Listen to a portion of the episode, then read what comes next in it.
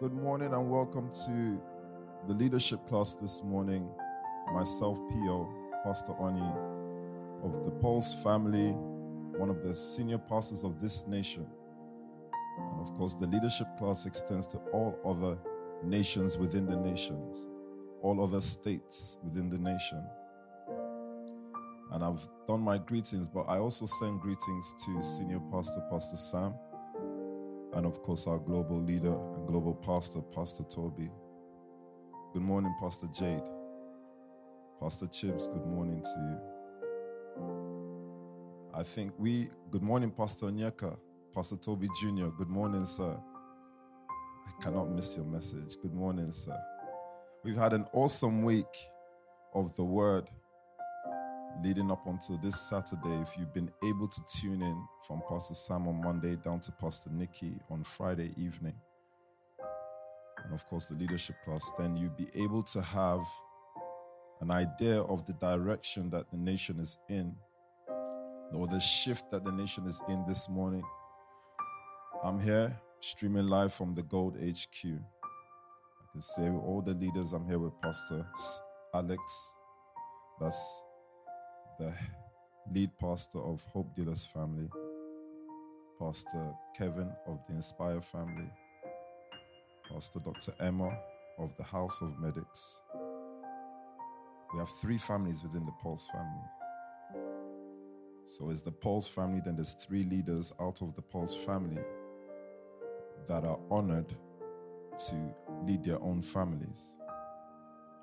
And we've been speaking about systems and the importance that systems play in our society, but more so within the nation family. Pastor Sylvia, good morning, ma. Uh, Reese is here. Who else is here that I'm not used to seeing? Pastor Toyos is here. Pastor Bumi is here. I I I enjoy building systems. I think that the direction we're on now starts to set us apart so that we become self-sufficient. Pastor Kunle Yusuf, good morning, sir. For Pastor Kunle to tune into Leadership Club, wow, I've really done well. I think, uh-huh, now I know that the, the word I'm saying is serious word. Pastor Kunle on Saturday morning. These are the night raiders of the nation. So for him to be up Saturday morning, alert with his um his um maybe he's using his iPad or whatever, I'm watching um the word, then I now know. I surely now know I am preaching the word. Good morning to you, sir.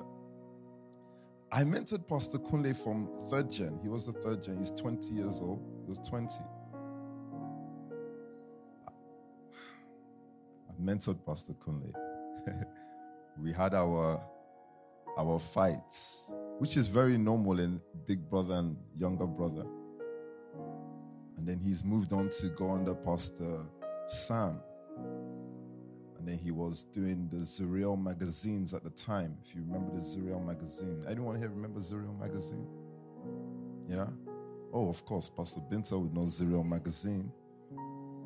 Pastor Binta then went into competition with Pastor Kunle. Do you remember Pastor, Pastor Went into competition like, okay, well, I'm going to get the most souls, souls, souls. You know, Pastor Binta is all about souls, which is a great thing for it to be all about. She's entered competition with Pastor Kunle to bring the most people into um, Zuriel. Pastor Sam was leading a mad, mad organization. Imagine an organization where Pastor Kunle is your general manager and Pastor Binta is your um, department of marketing or something like that.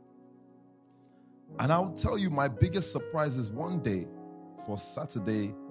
In fact, actually, that's funny. It was actually Saturday leadership class, but it was now led by Zuriel or sponsored by Zuriel. So, Saturday's leadership class, we started off with maybe six, seven, ten boys.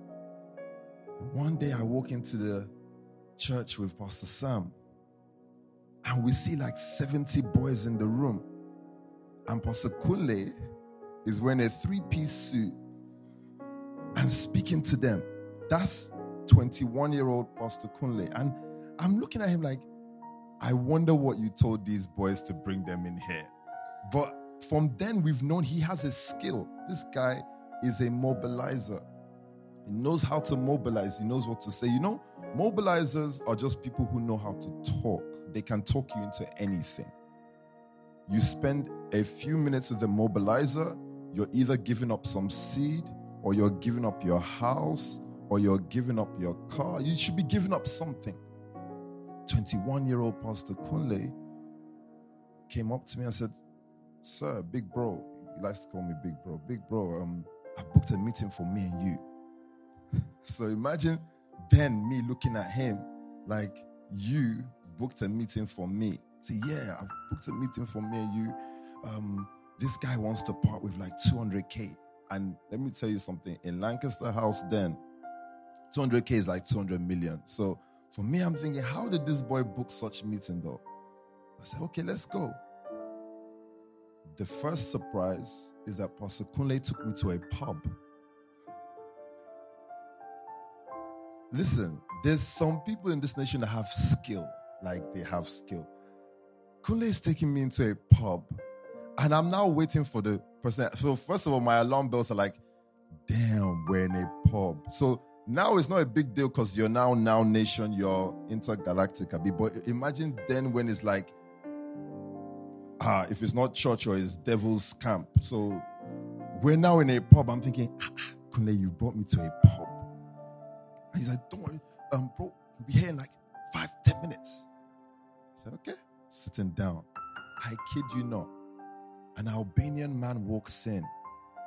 And I look at Kunle and I say, oh my days, what the hell have you brought me into? Because I'm thinking, how what have you said to this guy? And the guy sat down telling us, listen, I so work so so jobs, but I've got 200k that I want to invest. The guy actually had the money to invest, but I'm looking at Pastor Kunle and I'm looking at the guy and I'm like, how did you trust this little boy to give him like he's going to send you, bring you to a meeting for you to part with 200 grand, quarter of a million pounds almost? Just saying that some people have skill. If you're going to be system builders, you have to be able to identify the skills of those who are around you so you can build with intention. Yes, it is funny. But I think from then, we've already known that he has a skill. I think the greatest injustice you can do is to not be able to identify the capability or the potential of your neighbor or to undermine people around you. I think it's it's a skill to be able to know the capability of those those around you and put them to task. Instead of judging, judgeability. If you can judge ability, then you won't be disappointed in the results of the person you've put to task. That's system building. You know, at times you can have the most excellent administrator and you've now made them your mobilizer. Then you get frustrated. Why is she not bringing in money? Why is he not bringing in money? But actually, he's very good at recording of funds, or he's very good at keeping log of, of activities and things that you would need to remember or keeping of important pieces of information. So when your eyes are not able to discern skill or ability or potential, you end up placing responsibilities on people that don't have the capability to. Then you get frustrated. I think one of the greatest things Pastor Toby has done is being able to identify the skill and potential of everybody around him. That a PO is a PO, and a PSAM is a PSAM, and in their own different strengths, they're put to task.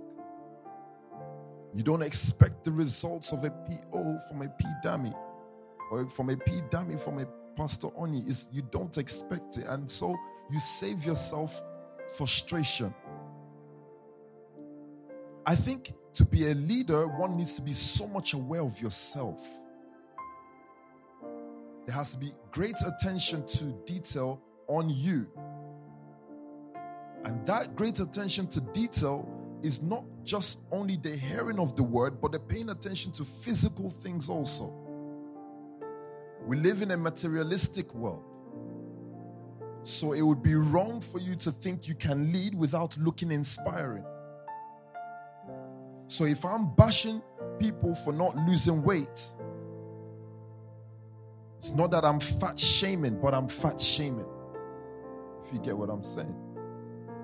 Because no matter what happens, people want you to look inspiring. Said to one of your brothers, the reason why they don't like to sign for you, you don't look like someone they sign for. You have to go lose weight, get into shape.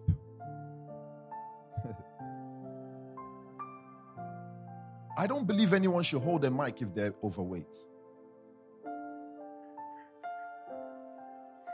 There we go, bombshell. The hand we started again. Oh, this man has come again, or every every Saturday morning. I do not believe you should hold a mic, meaning like preaching, and you're overweight. I'm not talking about singers. I'm talking about preacher preachers. Because it's almost like I thought one of the seven. Eh, maybe I'm wrong. I thought one of the sins is gluttony or gluttony. Uh-huh. So you're you're preaching against yourself. You're telling me to have my life in order, but the tire around you, um, you've not but removed this tire. You're watching the man. This is someone is an apostle, and we saw his picture. This guy is huge. Then not just are you huge, you you do weird things. You carry sword around and and stuff. I'm telling you. Think you should be aware of yourself if you're going to enter into what we call global leadership. If you're a lady, you have to look fine. Isn't that right, Reese? Look at Reese. He's come to leadership class today. His hair slicked back, looking fine. You don't look like this on night shield days, though, but I love this. This means you you pay more value on the word than night shield because it is so. What is night shield? We can collapse night shield tomorrow. Night shield is nothing. You can collapse it tomorrow. Whatever needs to make money needs to make money. Said to one of your brothers, you can't be preaching no more. Go and lose weight. Can't lose weight now. So that you can look like global leadership. Global leadership has a stance and a, a stature. Write it down. Don't look at me you think that uh, this is not just the joke part this is serious though. These are the things that they don't tell you in motivational book. It has a stature global leadership. The way you present yourself that allows someone to give you an extra one minute in conversation if you didn't know that. It's the way you present yourself. I think in the nation family, if we're really going to push ourselves to say that we represent everything when it comes to community, and wealth, we need to present the best leaders in all dimension. Your leader is not wearing a Rolex because it's just wearing a Rolex. It's part of the branding of a global leader. That is part of it. If you're a CEO like a Lady Joe, you dress cleanly, you look good,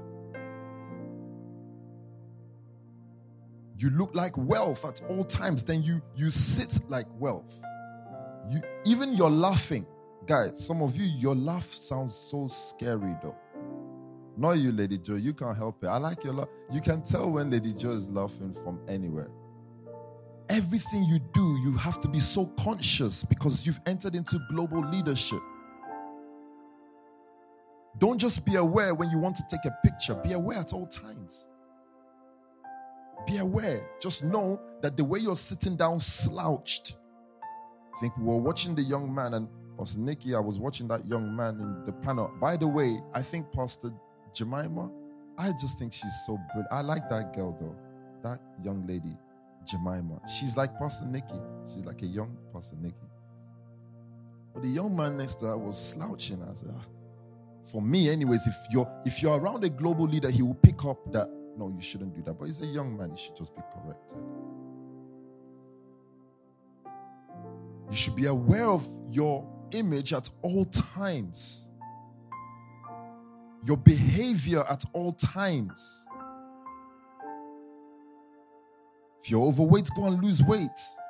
Seriously, go run. You need to start running like hard. Hard. Your running depends on you making 100K right now. I know you don't believe me, but I'm telling you. Sorry, I have to share this story. I did my best to not share the story. I, I had a meeting at 12, uh, meeting in the morning. I said to the guys, hey, I've got a meeting at 12 p.m. 12 p.m. And everybody said, yes, sir, yes, sir. I said, this house has to be fit for purpose at that time. Gold House is always fit for purpose, by the way, but to a finicky mind like myself, it still has to be fit for purpose. I can spot anything. The guys are tied in, tied in, in. Then at 11:45, someone is boiling Indomie. My meeting is 12. We sprayed the room, everything. And now I see Sam KB boiling Indomie. Pastor Sam KB. He's a pastor, so I have to correct him properly. Say, guy, I've not eaten yet. We've just started the day. You're having lunch before lunchtime.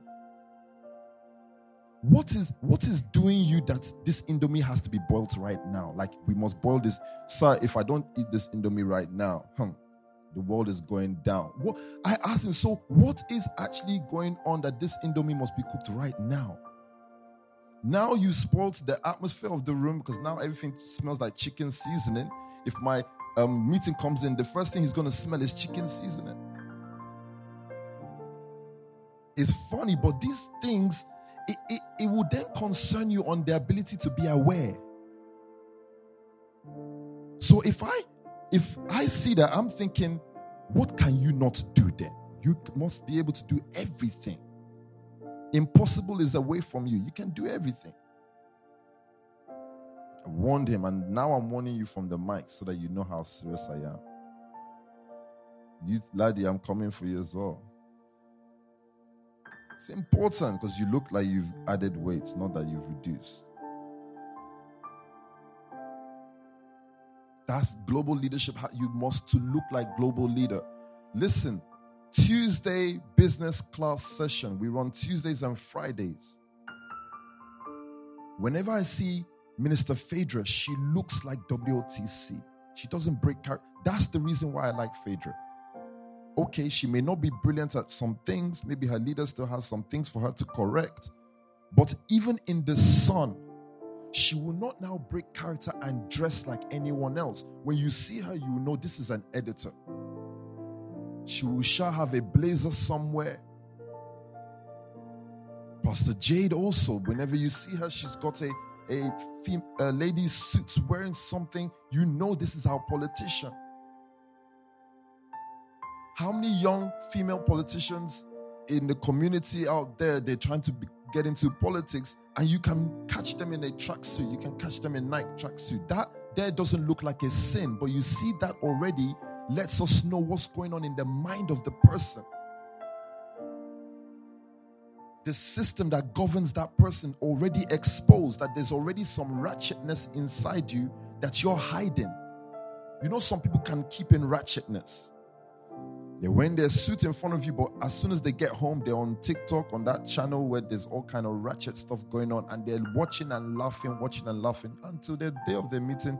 Then they clean up again to shake your hand. Oh, how are you? One day you will be exposed. You can't keep all those things in for a long time. So if you're going to establish system, your first clean out has to be within you.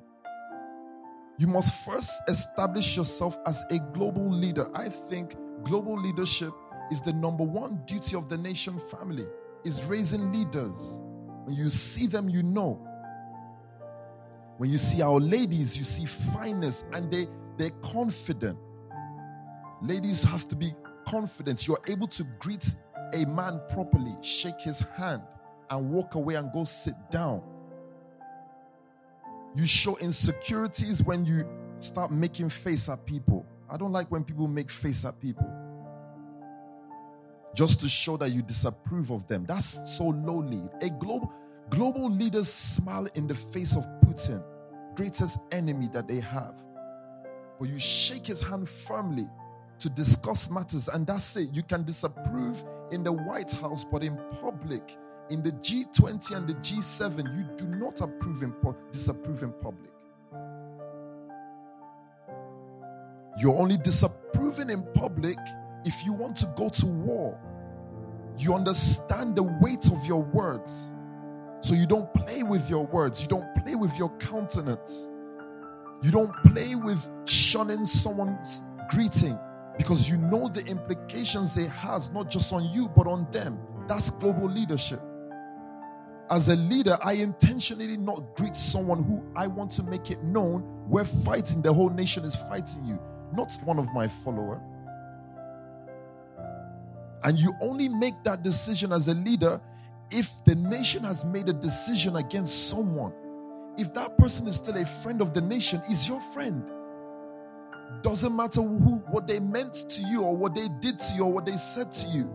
They're your friend too because it's a nation and global leadership is just hinged on whatever the nation's agenda is. You have no friend or no enemy, you have no foe, you have no no one is against you until someone is against you and the only time someone is against you is if from the top of leadership if they've been declared as an enemy. That's how you present yourself as a global leader. Or if the person is taking profits from your system, you can declare this person as an opposition. Not, not a soul from the street or from the road. Make clear who opposition is and fight properly. That's global leadership. A global leader is also aware of how they dress up, also. It's sun can come out and we can lose our mind if we all decide to. Or sun can come out and you can display your, your inner character. You can display your office in the jurisdiction of the season according to the season, you can show who what your office stands for.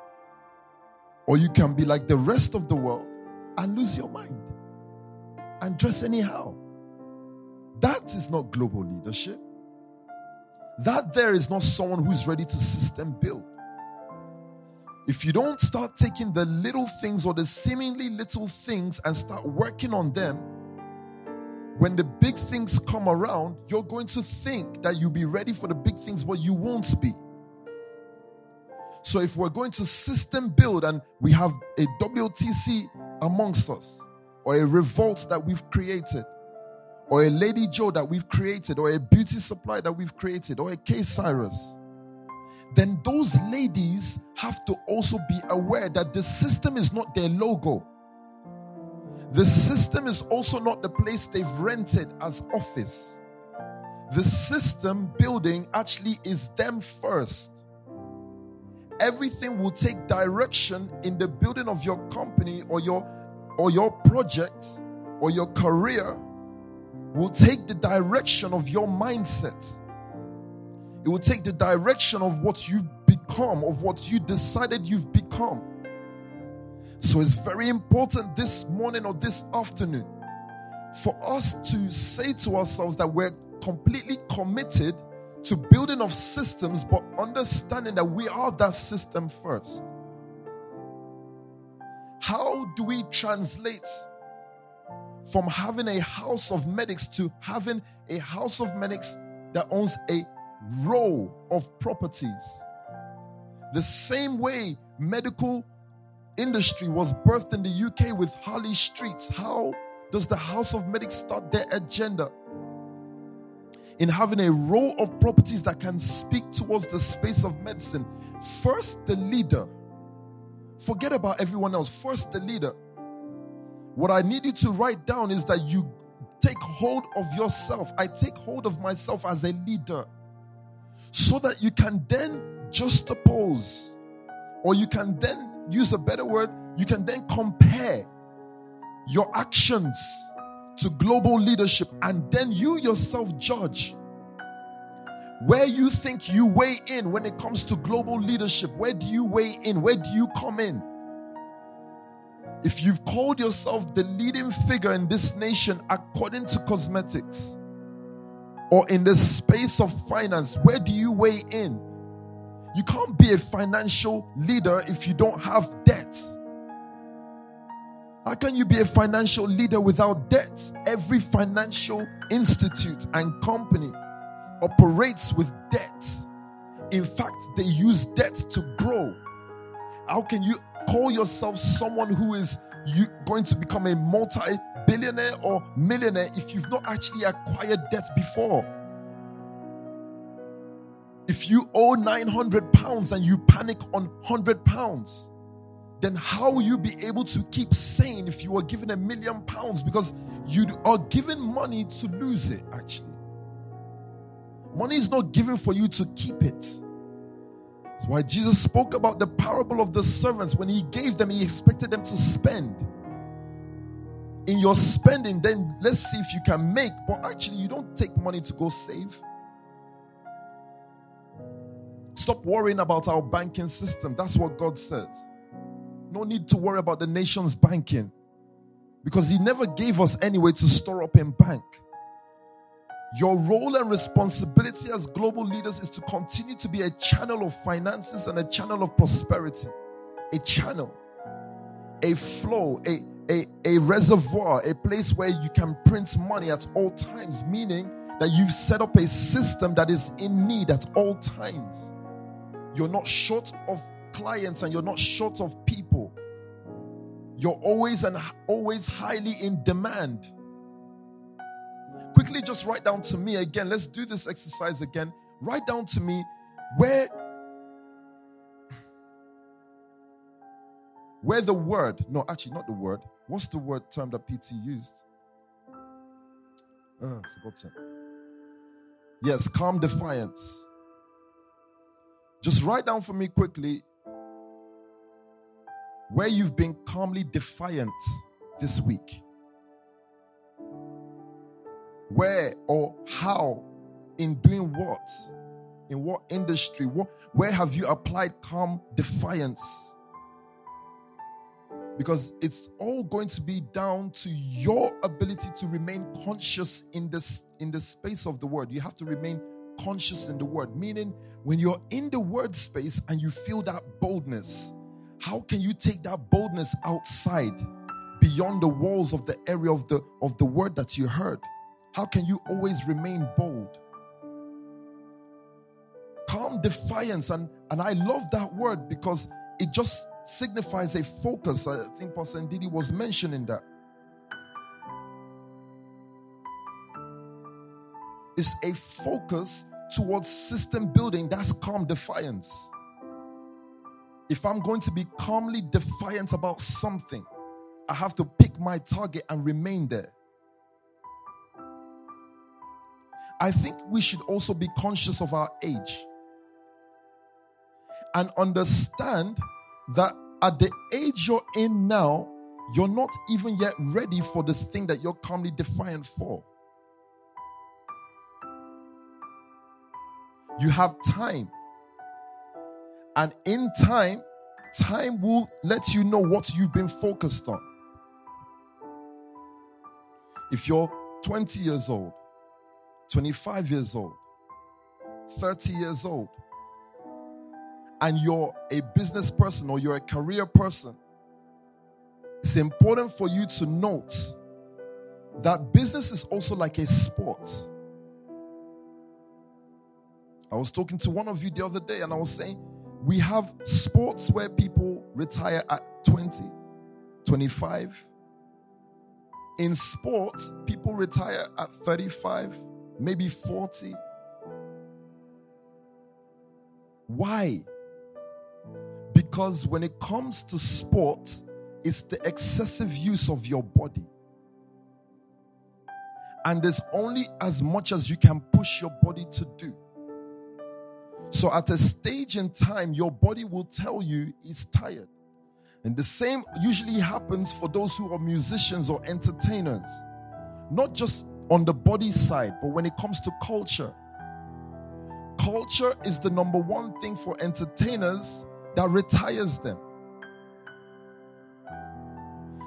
When a culture retires you, is that you're not able to, what's the word? You're not able to um, relate with that culture anymore. So I saw a, a quick clip of 50 Cent this morning and I almost laughed. He just looked like an uncle. And he was saying things that I was like, ah, ah 50, Baba. What? You can't still be talking about your enemies and haters. You're a big man now.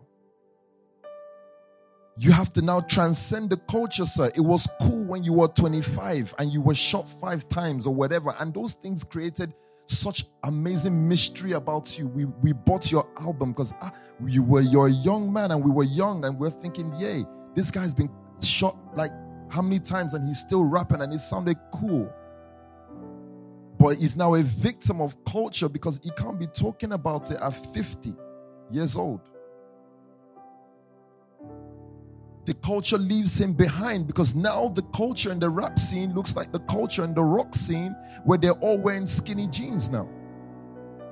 Remember in the rap scene when they were saying it's not cool to wear skinny jeans, blah, blah, blah, blah, blah, blah, blah, all this thing. It was gay to wear skinny jeans, blah, blah, blah, blah, blah. Now we're all wearing skinny jeans.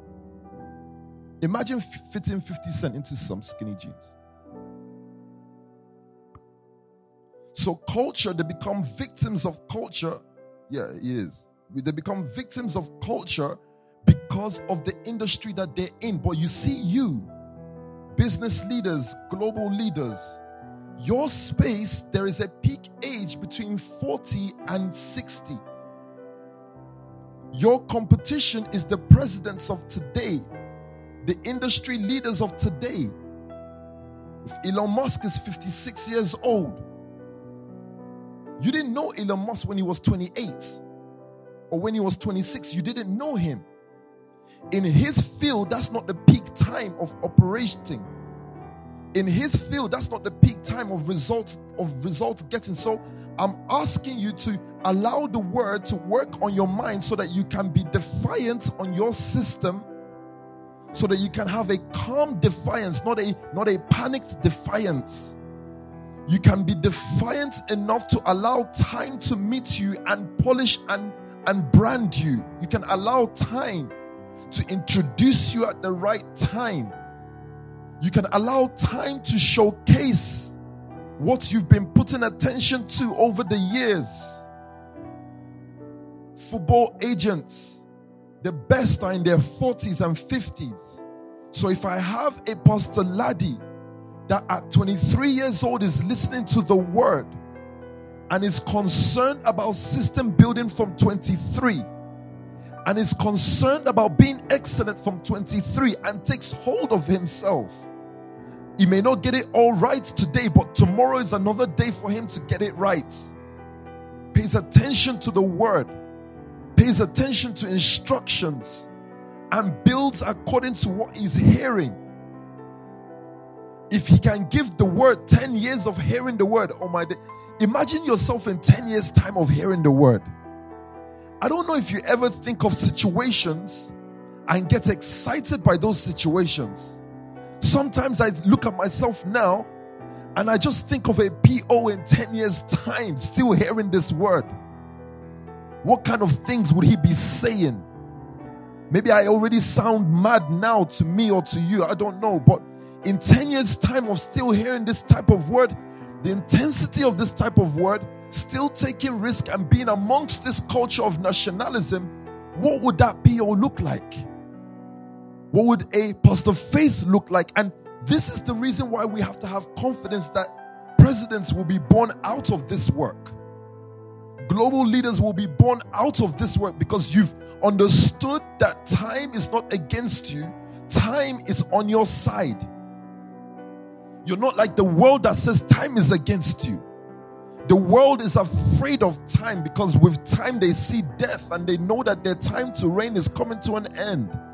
They know that they but have little time to do what they have to do. But you see, you, you understand the power of time that all time does is to announce you with time.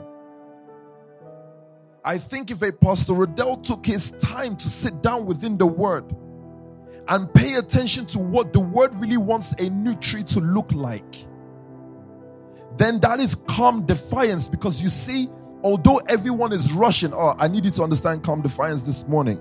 Calm defiance is when my leader did not have a car at the time, and those he was pastoring were going home in their cars. But with calm defiance, he knows he's a global leader. Nothing shakes you from within on what you are. Calm defiance means you live your life within yourself first. You're not bothered about what other people think or say about you, meaning you're not waiting for someone to tell you to get into shape because of calm defiance. You already have an image of what you look like at the peak of leadership, and you've started making a journey towards that. That's calm defiance. Meaning that calmly, this person considers their journey calmly. But with stubbornness, with, with a defiance that is spiritual, a defiance that can't be shaken or moved or stirred, they remain on a Lady Joe. They don't mind if they lose this building today or they lose this building tomorrow. They're just adamant that wherever I am, I still set up my services. Calm defiance does not makes you look at today's issues as small issues. What is the issue with my with my dressing? If it is that it's I'm, I'm looking to the future of who I am, then you're not caring about drip. You're just caring about the, your mind first. Calm defiance is when my leader was speak. I saw a, a YouTube video of PT preaching to seven or ten young people I think Pastor Sam and Pastor Eber were a part of them. Calm defiance is that in that moment in time, a Pastor Toby is speaking to 10 people, but in his mind, he's speaking to global leaders. He's seen each and every one of them as what they are and who they are. And they themselves may not know who they are, but he knows that he's speaking to global leaders, so he's not shaken or stirred if people leave. You preach to one the same way you preach to 10,000. That's calm defiance.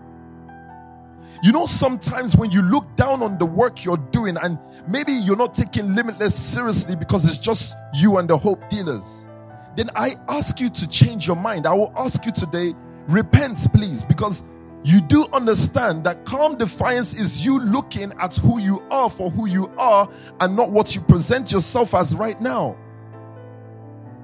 It's at every time and junction you're able to use the word. Uh, the, the Lord said the people who are calmly defiant, sometimes they come across arrogant. Because you see, they're not arrogant, they're just confident.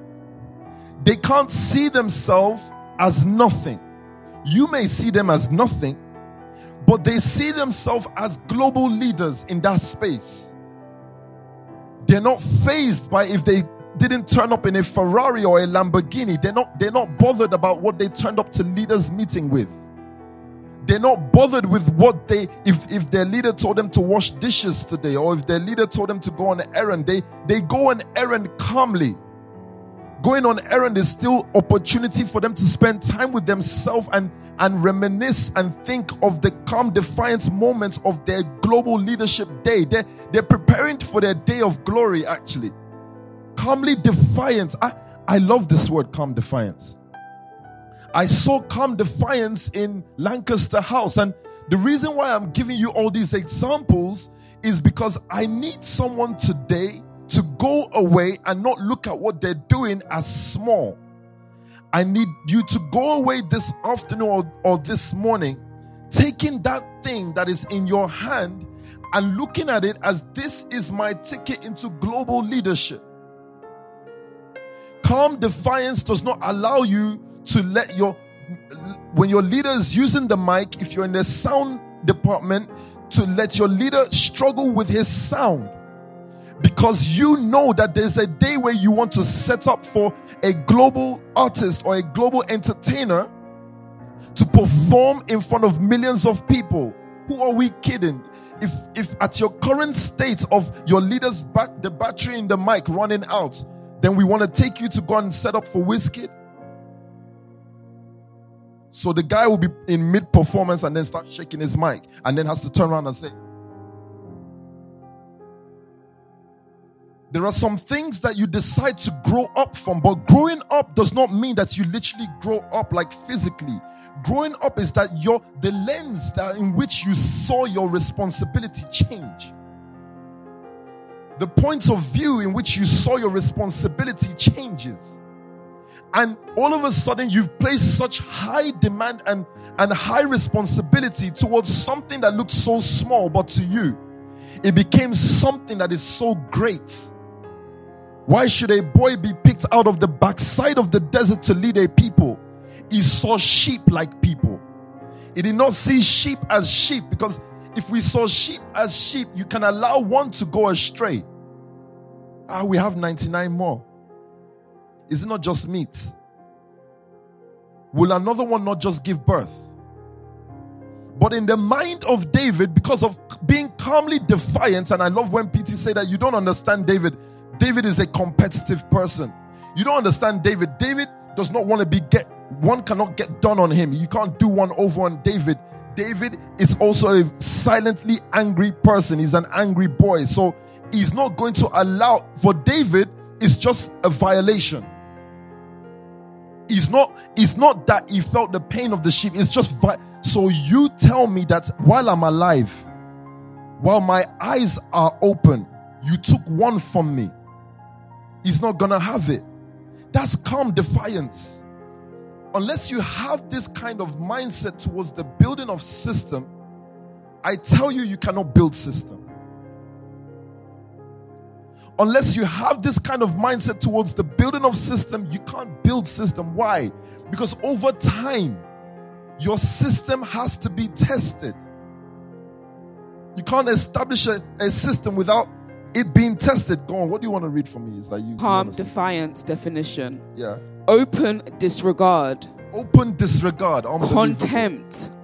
Uh huh. Intentionally contemptuous behavior Uh-huh. or attitude readiness to contend or resist. Readiness to contend or resist. You know, sometimes I think when Christian culture comes in, it makes you dull. Sometimes you you've been dulled over by religion. I think what the word has to do when it comes to being calmly defiant is remove dullness from you, where you stopped wanting to compete, Eben. Like you thought you're being polite by letting them win. I hate losers so much. You know, a loser says, ah, it's not just God's timing for me. Unbelievable madness. It's not God. I, I, if the Lord wills, that's not the kind of prayer that I want to be praying. That's not even the kind of mindset I want to be having. I want the mindset that Daniel and the boys had, which is we're not going to bow, even if it leads us to the place of death. We have accepted that in this decision, even if our Lord does not save, we're burning. God. I love that. So if you can take a mindset away, is to stop religion from dulling you from being angry. Not angry in which you abuse your neighbor, but anger to establish a system that you will not allow yourself to lose. Meaning that you don't mind if you failed once or you failed twice, but you're not going to lose. You're going to keep on going and keep on trying because system can only be recognized as system if it's tested. What use is you saying you have a system if you're not going to be tested? You have to test the system. Actually, in fact, for systems to be approved as usable, they have to test it.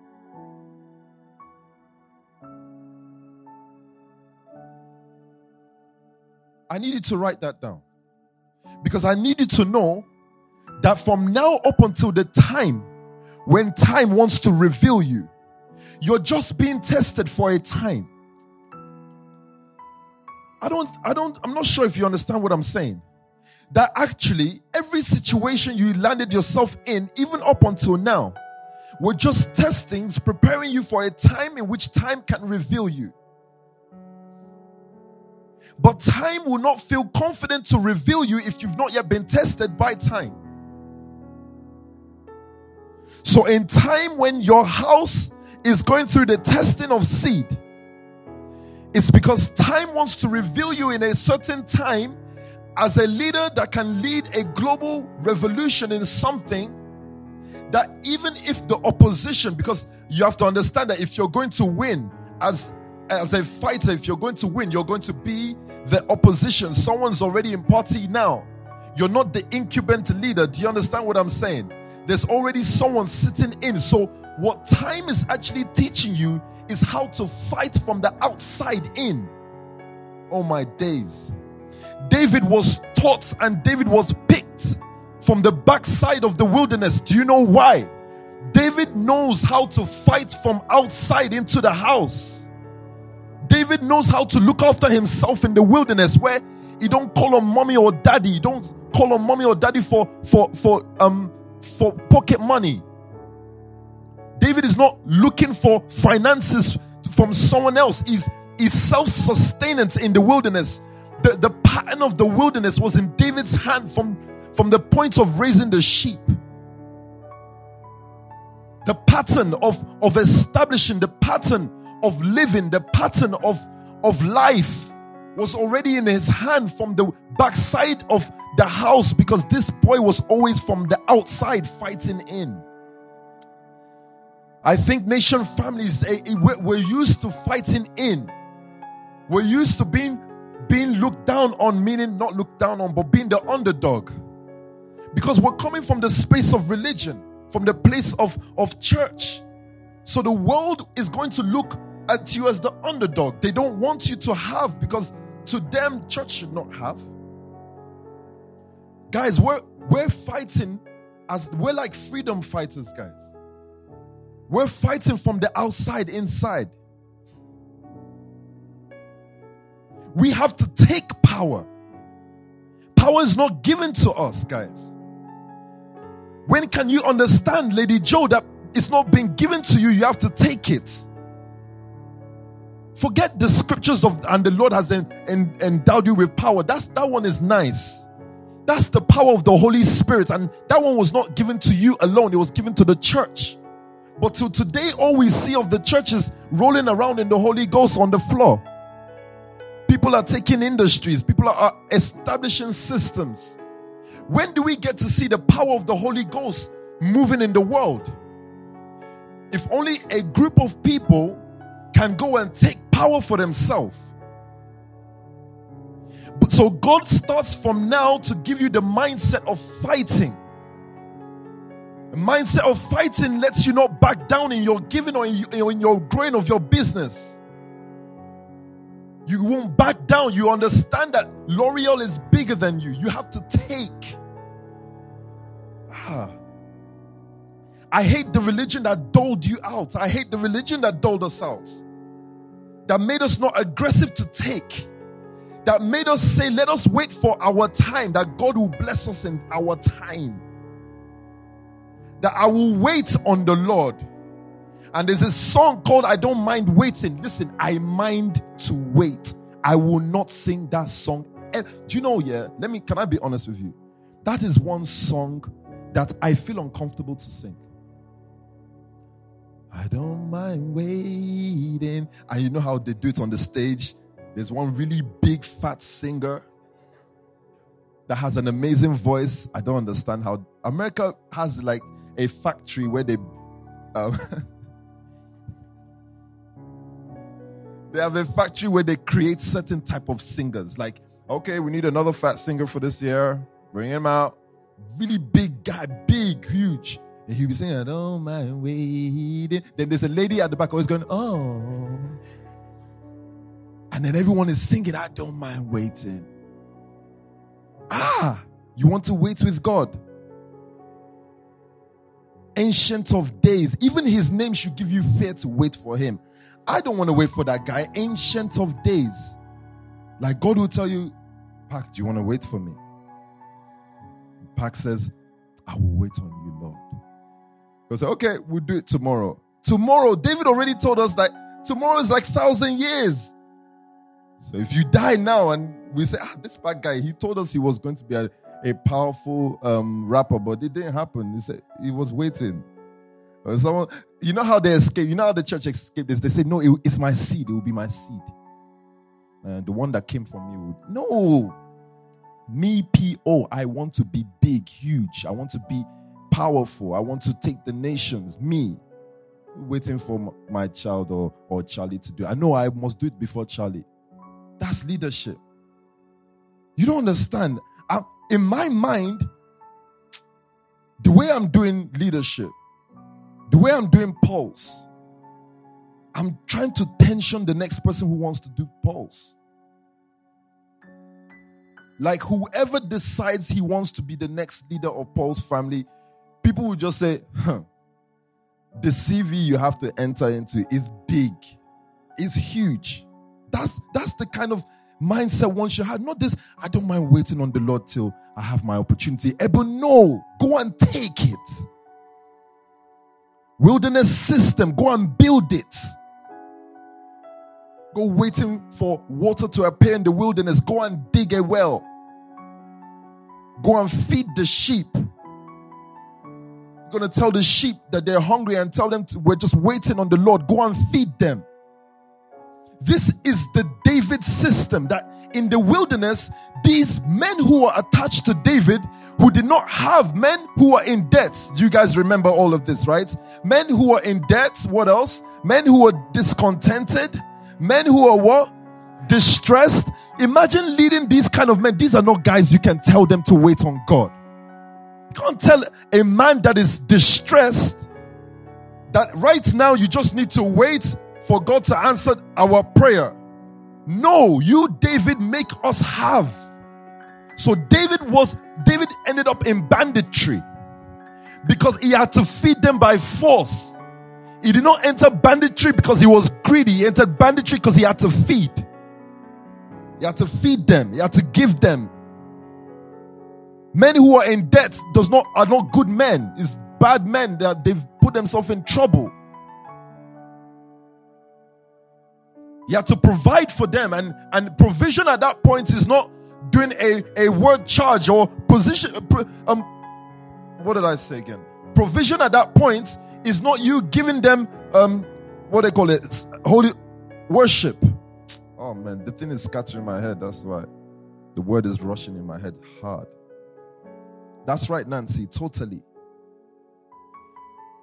Your system will be tested when you look at those who were put around you. Your system will be tested if you if you find it easy to sleep at night when God has given you people and they're hungry. Then you ask yourself, do you have a system? Leading a house is one of the biggest blessings God can give you. It's responsibility beyond measure. Rejoicing that you've been given responsibility, but now God wants to see how you react. Because with that responsibility, how did you look after those who were given to you? What was your system? What do you want to read for me? Matthew 11, verse 11. Uh-huh. Assuredly, I say to you, among those born of women, there has not risen one greater than John the Baptist. Mm-hmm. But he who is least in the kingdom of heaven is greater than he. Yeah. And from the days of John the Baptist until now, the kingdom of heaven suffers violence, and the violent take it by force. The violence will take it by force. Thank you for that. I just think we need to.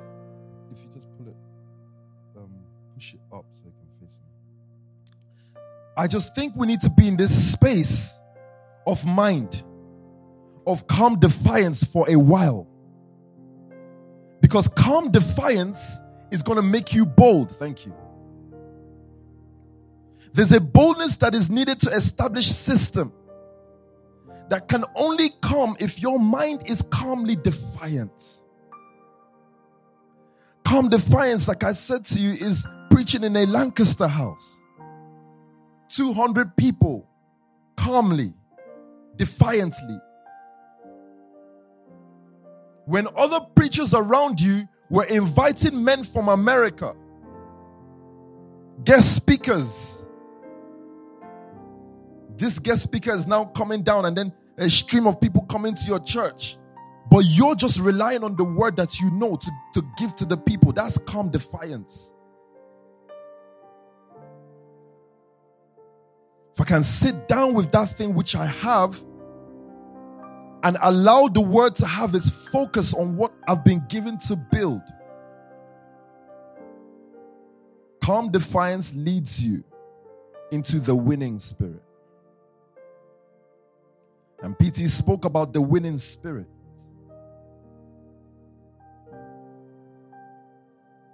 PT spoke about the spirit that seeks victory at all times.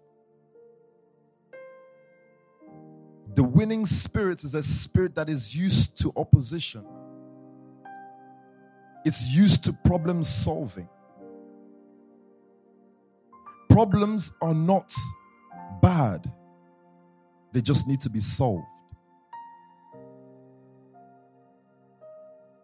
Problems also let you know that you're progressing. Because another word for problems is resistance. How can I be a global leader if I don't meet resistance at certain times of my life?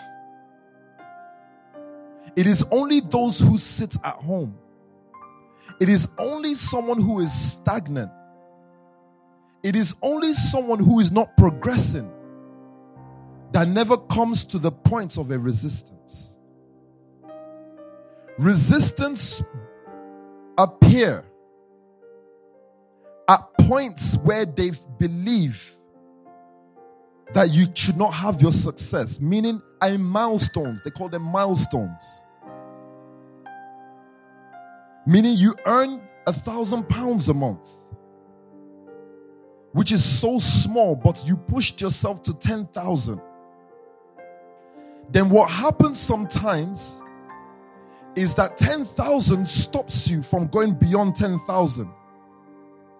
You run out of ideas of what to do to go beyond 10,000. That's called resistance.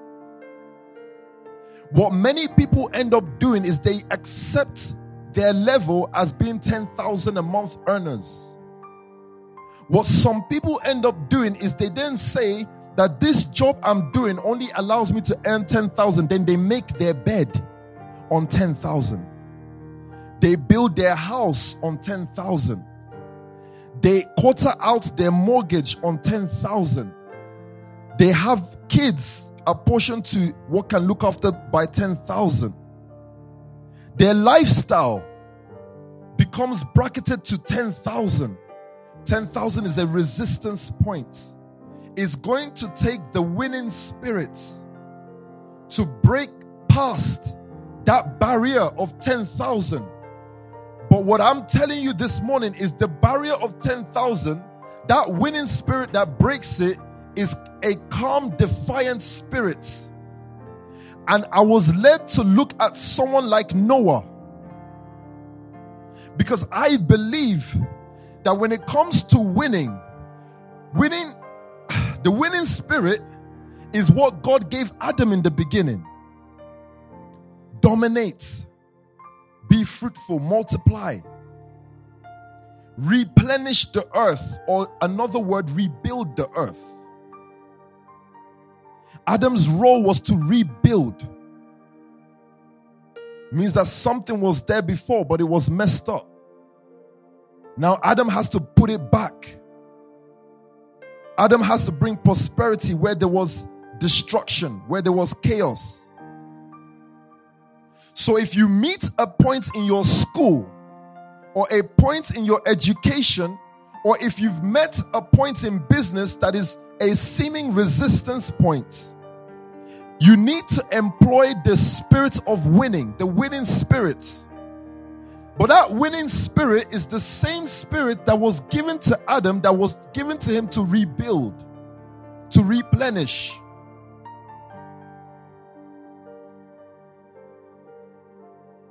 If we're going to establish systems, we have to be comfortable with the resistance that is around us. In fact, we have to look for resistance. Because if you don't search for the resistance, you will have no purpose. Your entire purpose as global leaders is that if there is peace, you have nothing to do. But if there is chaos, you have a job to do. I'm asking you to seek out areas of resistance in your life. I'm asking you to seek out areas where that have uh, that have presented themselves as barriers that you cannot cross. This is how you explode past barriers. This is how you become a global leader. You sit down as a chef T and you say to yourself, I'm already feeding billionaires. I'm already doing meal prep and meal plan. That's no longer a barrier. Go and find something that's a resistance. A resistance can then be that I've not yet had my own TV show. A resistance to you can then be that I've not yet had 10,000 subscribers to my magazine. You have to work according to resistance points. When you wake up in the morning, just look for the resistance. Look for the impossibilities around in your life. Look for those impossibilities. That is how you progress. Don't feel comfortable in what you're already good at doing or what you already have. So when PT was speaking on Thursday and saying you have to transcend this gold house into another level of the gold house, that presents to me another resistance point because just when we thought that this is big, saying this is not big enough for what we want to do.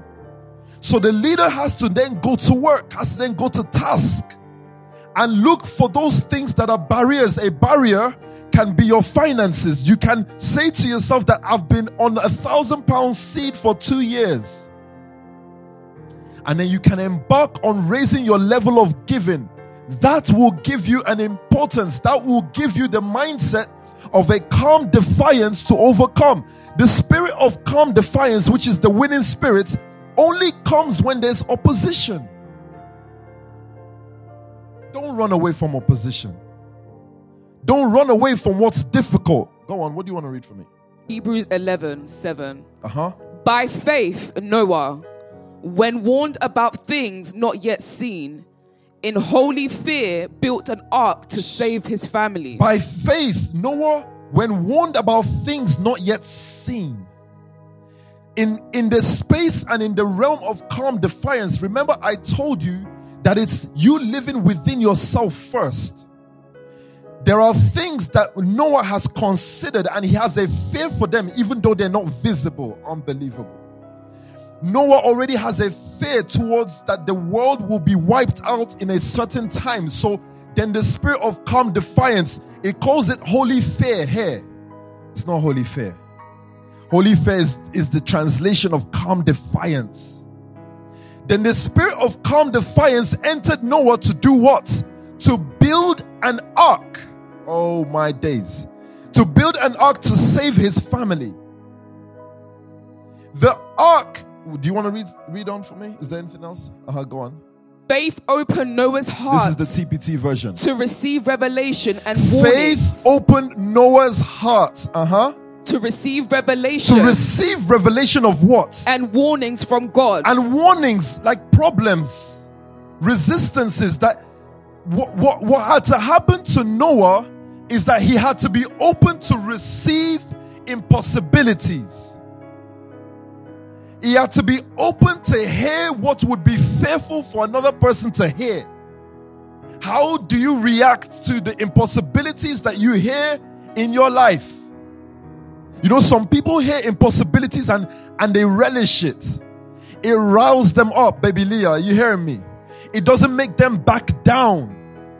When you're someone that hears impossibilities and it makes you back down, then you can't be a global leader.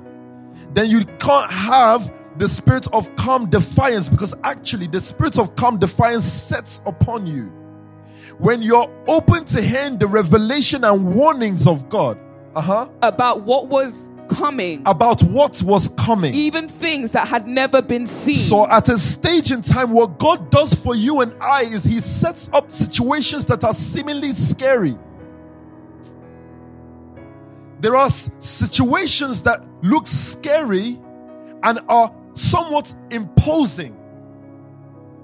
Success can be imposing on some people, you know. Some people just can't stomach the fact of knowing that they can be greater than they are, or multi billionaires or trillionaires. So that's why I told you I hate Christ losers, people like born losers. These guys are like Christian losers.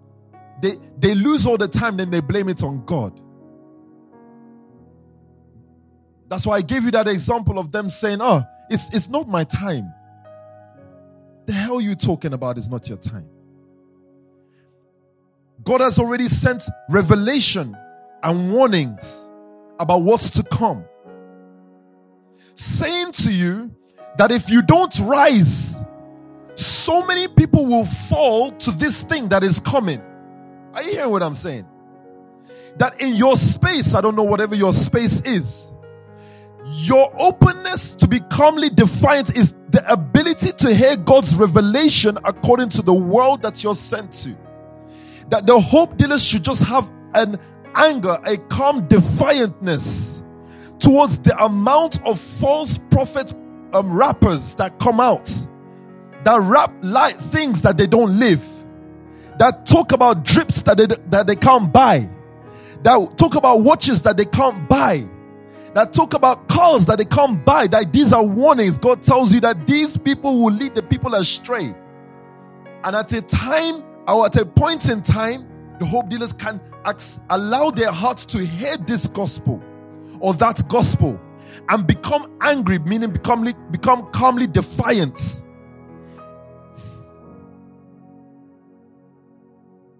But he stepped out. Let me go on. But he stepped out. Uh-huh. But he stepped out in reverent obedience uh-huh. to God and built an ark that would save him and his family. It is at the point of calm defiantness that Noah then goes to build an ark. Please take some time to think with me on this. Has Noah seen an ark before in his life? Noah has never seen an ark in his whole life. Has there been an ark before? There's never been an ark before. So, how can Noah go and build something he has never seen? Sometimes impossibility comes. It's, he- it's so heavy on you problem comes, it's so heavy on you. Resistance comes, it's so heavy on you. Your creative genius starts to burst out in that moment in time. You're just looking for something to release you from what you see coming, even though it's not come. and you start piecing together something, it can be WOTC. You start piecing something together that will save a generation. That's the system. Systems are only built from the place of calm defiance. This system called the ark has not been seen before. The system called the ark that will save the world is what you and I are called to build. In this ark, a snake and a rabbit sleep together. In that ark, a lion and a deer sleep side by side. The system that Noah was forced to put together made the impossible possible because he saw something, a warning. He, he, received a responsibility in this world that was bigger than him. That is nation family. If what you're building, if you don't see what you're building as a solution to something, you're only going to build with the template that the world has brought before. And that template cannot win nothing. You're only going to pattern WOTC to Vogue you're only going to pattern Night Shield to, to Glen, Glen, Glencore. Glencore is an oil company. You're only going to pattern Limitless to Sony. And that might look good.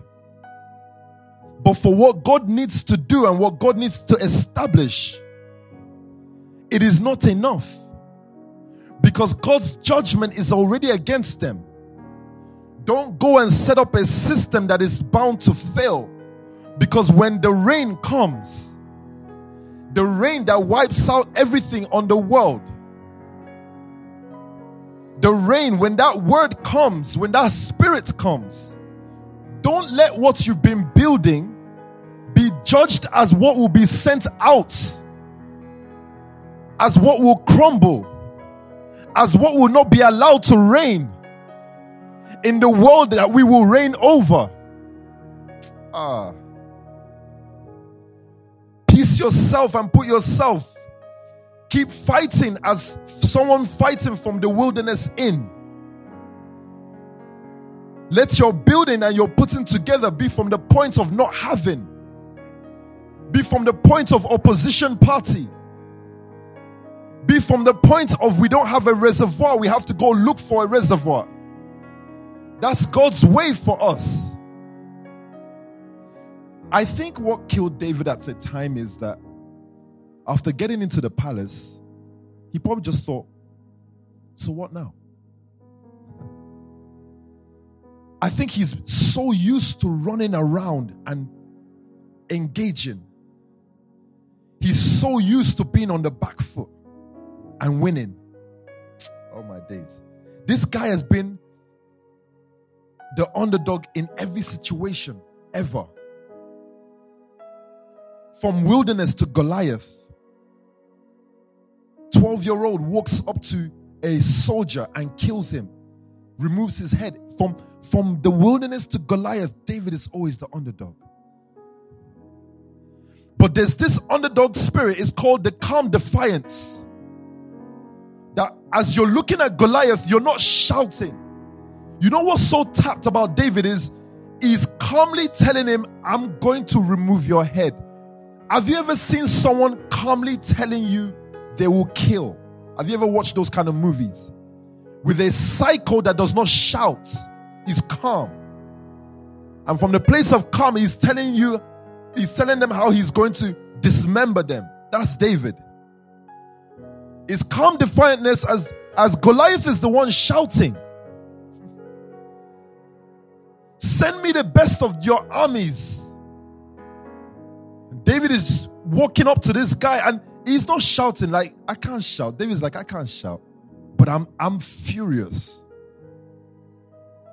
Unless you have that kind of mindset which is the calm defiantness, you're not able to be creative enough to take down the opposition.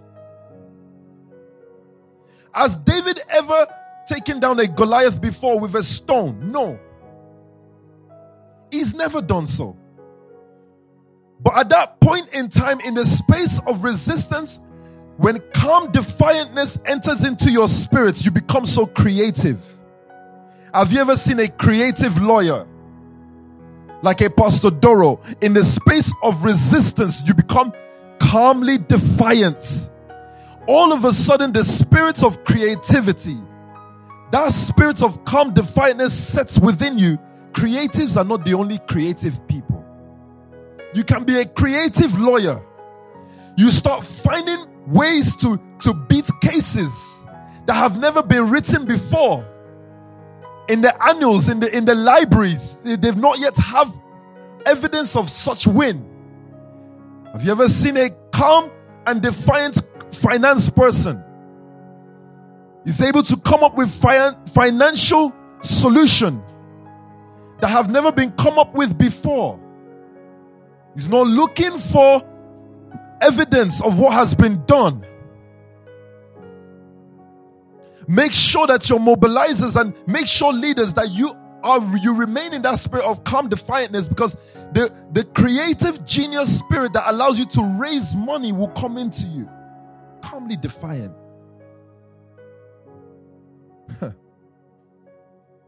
I've experienced calm defiantness in pastoring.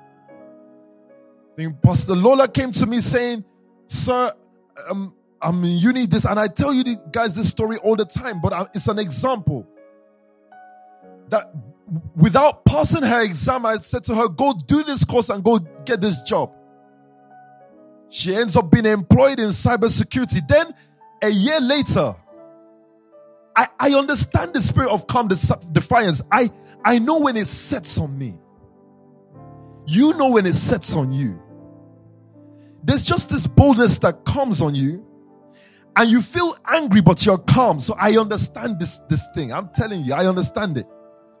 And in that moment in time, you're saying something that you've never done before. You yourself, you've not done it before, but you know it gives a result. So I shouted at Tanisha the other day. She asked me a question, and I felt the spirit of calm defiance. And I said, Do this, do this. Then she turned around to me to say, Yeah, but sir. Then I just went into flip mode. Like, are you effing crazy? Are you mad? Why? The spirit of calm defiance, in that moment is time, it's it's sure. Do you understand me? It's sure. You cannot bargain with it. David is not going there risking his life. He knows I'm going to kill you with one stone. I'm not going to need three shots. It's one. When the spirit, that spirit sets on you, you're sure. The instruction may be go apply for a job. And when she came to me, she said, So what job should I apply for? I'm, uh, what am I earning right now? I said, What are you earning right now? Sorry, I asked her, What are you earning right now? I said, Sir, I'm earning 30K a year. I said, Go and apply for 75K roles. I said, But sir, ah, no, she did not say that.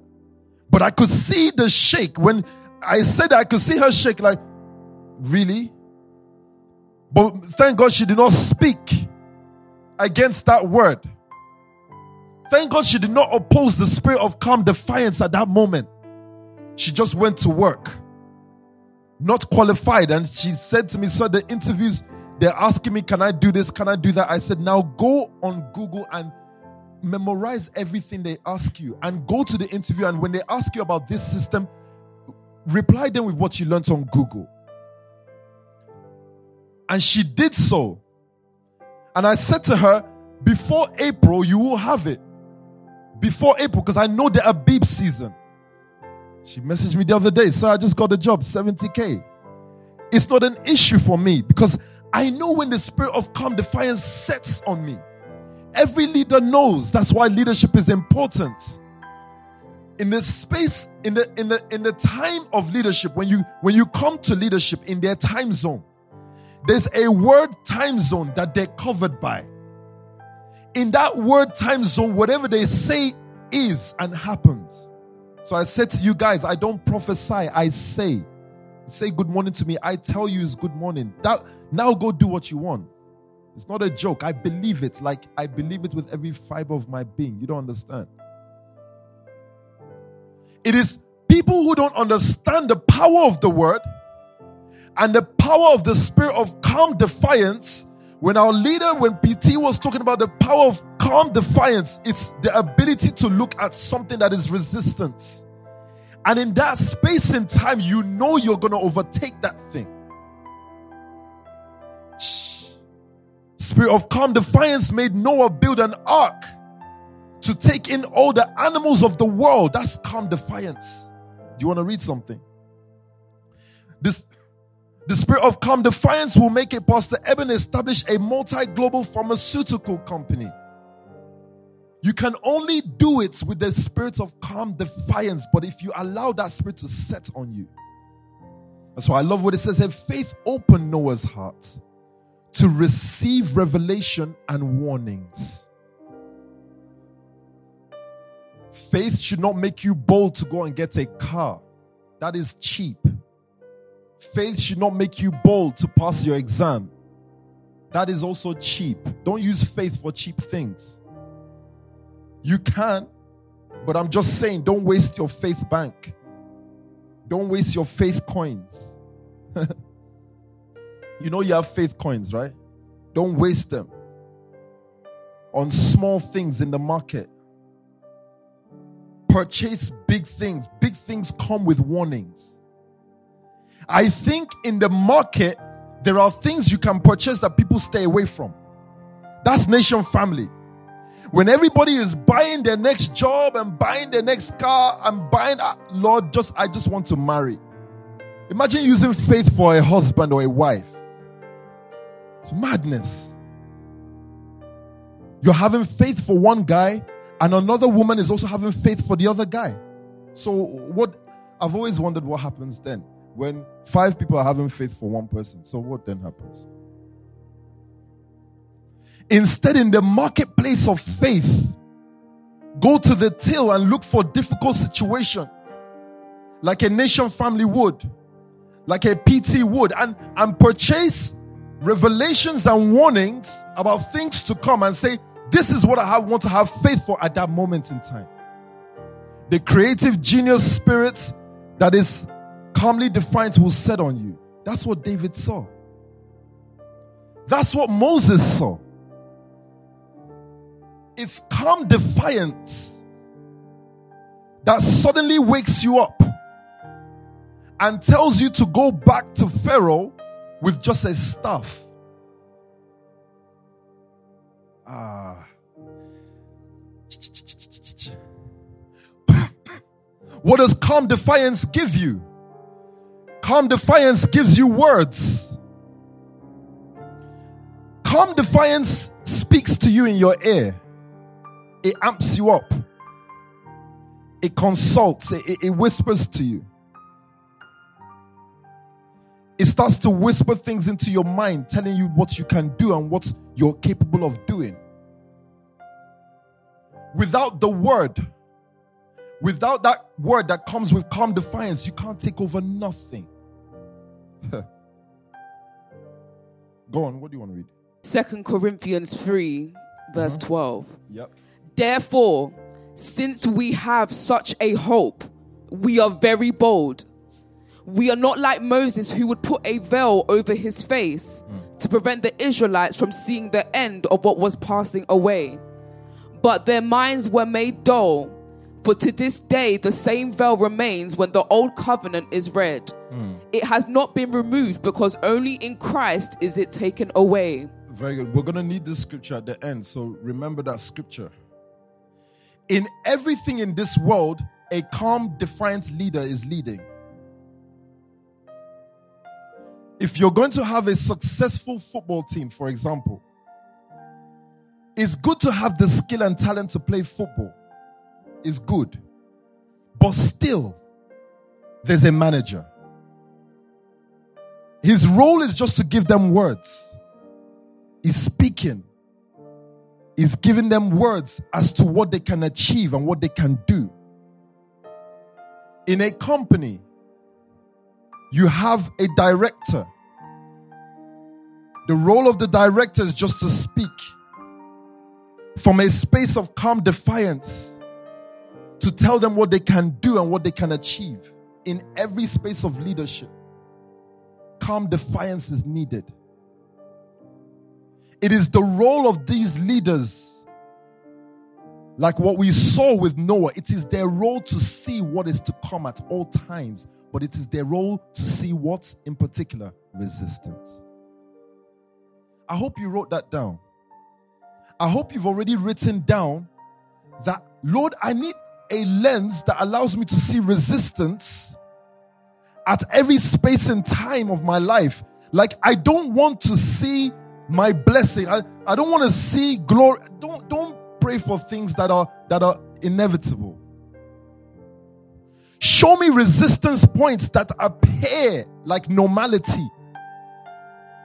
Show me resistance points that look like my character and my being that I will accept.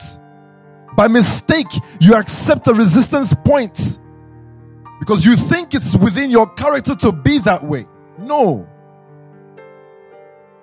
By mistake, you accept a resistance point because you think you have tried. I have tried. I now make 20K a month. I have tried. It's a resistance point, ma. Can't you see? Can't you see that you're supposed to be angry in this moment? That why am I still in the point of seeing 20,000 as finances? At a point in time, you should just be upset about seeing 100K. I, I, I remember when I was sick and tired of 10K. Now I'm sick and tired of 100K, 100K, 100K. I'm sick and tired of million. What is million? We need millions more. The ability to discern these points is important for a global leader, and I'm going to stick to this though. to drum into your mind that the only reason you hear the word is to have revelation into what you can't do so that you can do it. I love the, the, the story baby Leah told me that in her job, someone came up to her and said, You can't ever PA the director. you know that's too big for you. And she said, Yeah. And waited for the person to go. Then she walked straight to the director's office and said, I've been thinking about it and I want to be your um, assistant. And the director said, Oh my days, I've been waiting. Do you know I've been thinking about you being my assistant? I just didn't know how to tell you. I love that. If it's in another setting, baby Leah will now go and start praying in the spirit. Lord, that position of assistant, I just want to rise. Do you know those are the kind of prayers people are doing? People are holding conventions on promotion. God. Imagine a Holy Ghost supposed filled convention about promotion, Pastor Wesley. Something that is in the hand of a human being, as in you know the person you want to promote you. Go and have meeting with them now. Buy your director champagne and gift and walk into his office and say, I want to take this position, sir. And see if this. Do you, you don't know how to corner people to stop them from saying no. Buy them things. You have someone who's so naughty around you, but they buy you stuff. Have you ever, have, anyway, you may not know, but as a leader, come to complain to me about this person, this person, but this person is the one that gives me this. So, in your presence, what I'll say is, really, wow, mad. Okay, we're going to deal with him. As soon as you walk out the door, I just put Netflix on. I'm not going to bother them. They should continue to flog you. Are you okay? You don't give me nothing. Come to complain about someone who's always getting me things. Make sure I'm always sowing that private seed. That private seed is so important. When you know it's your birthday, you go to your leader. I go to PT and I make sure, hmm, I'm just submitting this ahead just in case there's any trouble I ever walk into. it's long. Don't complain about PO. Complain to PT about PO. It's it's like an almost impossible task. I'm gonna buy my way out of of, of trouble. You're asking for forgiveness by rolling on the floor and, and begging your leader. The second gen boys used to lie on the floor, come to PT's office and lie. No, that's not how you do it. Go and go and sow. Bring gift.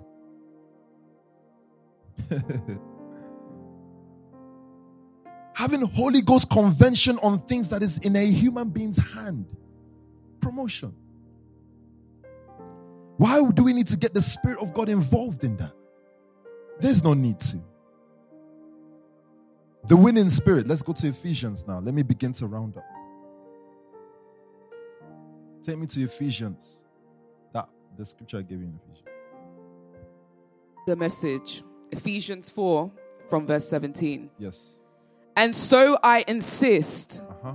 and God backs me up on this, And so I insist, and God backs me up on this. Uh-huh. that there be no going along with the crowd, Don't be going along with the crowd, the empty headed, the empty headed. mindless crowd. Empty. Paul says, don't go along with the empty headed, mindless crowd. Don't you just love Paul the way he speaks? Don't go along with them. He's telling you they're empty headed and mindless. No matter what creativity you've seen from them, they're still empty headed and mindless. Go on. They've refused for so long to deal with God They've refused for long to deal with God. that they've lost touch, Uh-huh. not only with God, Uh-huh. but with reality itself. Unbelievable. So they've lost touch not only with God, but with reality. You know, the world that the world presents to you is a fake world. Ah. Let me break that down to you even more. The world that the world presented to you is a plastic world, meaning that the results they have is still not the height of results that God has apportioned for mankind. it's still not results. God does not look at the results of the world as results. There's still a result that God wants the world to come into. He's waiting for you and I to take on the responsibility of that result. If only you can see the world that God has made, but it takes the heart that is open to revelation and the warnings of God that can come into the world that God has created. Go on. They can't think straight anymore. Uh huh. Feeling no pain.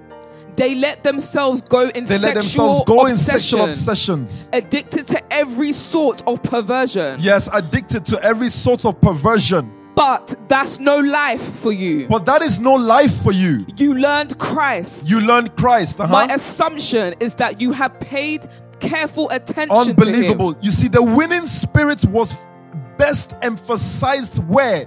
In Christ Jesus. Christ is the man that was calmly defiant to face the cross, the resistance of death.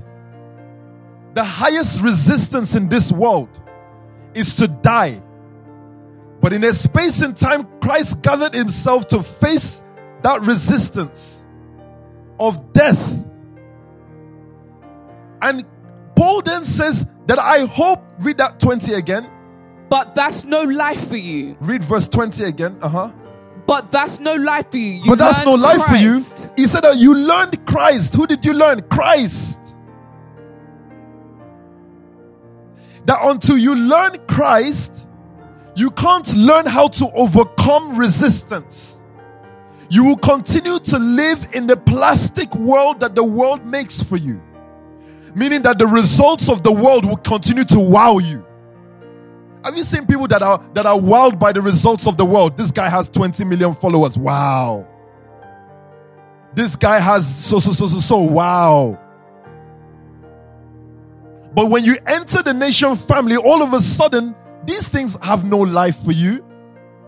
Because you learned Christ, the results of the world look so small.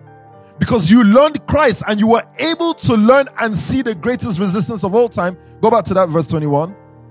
My assumption is, My that, assumption is uh-huh. that you have paid careful attention. So also. I say to you also this afternoon that I can only assume for you. For me, I'm sure. But I'm assuming that Marceline, I'm assuming that you've paid careful attention to Christ. Hey. Hey. I'm assuming that you paid careful attention to the man that showed us at every point in time that resistance is an opportunity to reflect and reveal God's glory. The resistance of walking on water is just an opportunity to show you can walk on water. That at a stage in time, Christ prayed to resurrect the dead, but he only prayed for one reason. Christ said it. He said, Father, I, I pray to you not because I need to. He said, but because these guys here, so they can believe. There's the inner knowing already in Christ that he can do it. That the calm defiance within Christ knows his jurisdiction to give life. He said, My assumption is that you pay you have paid careful attention to him. Uh-huh. we do not have the excuse of ignorance. No, verse 21 still. Been well instructed in the truth Being well instructed in the truth precisely as we have it in Jesus. as we have it in Jesus. Go on, read on. Since then, we do not have the excuse of ignorance. Yes. Everything, and I do mean everything, Everything. connected with that old way of life. let's read this again. It says, Since then, we do not have the excuse of ignorance. we do not have the excuse of ignorance, meaning that when you're setting up your system, you don't have the excuse of being ignorant because you have Christ. You don't have the excuse of setting up something that will not win in the marketplace. You don't have the excuse. I believe that on that day, judgment is actually apportioned to the systems that you built. Judgment is actually apportioned to the, to the souls that you saved through your system. That you cannot be ignorant, you will not be allowed, you will not be allowed to get away with the fact that you had the wisdom of Christ and you did not build something. You did not establish an ark in your generation. That would, that would be a huge sin. If the limitless company does not take in all, and in the taking in of all, give peace to all. I told you that Noah established a system that snake and rabbit slept side by side.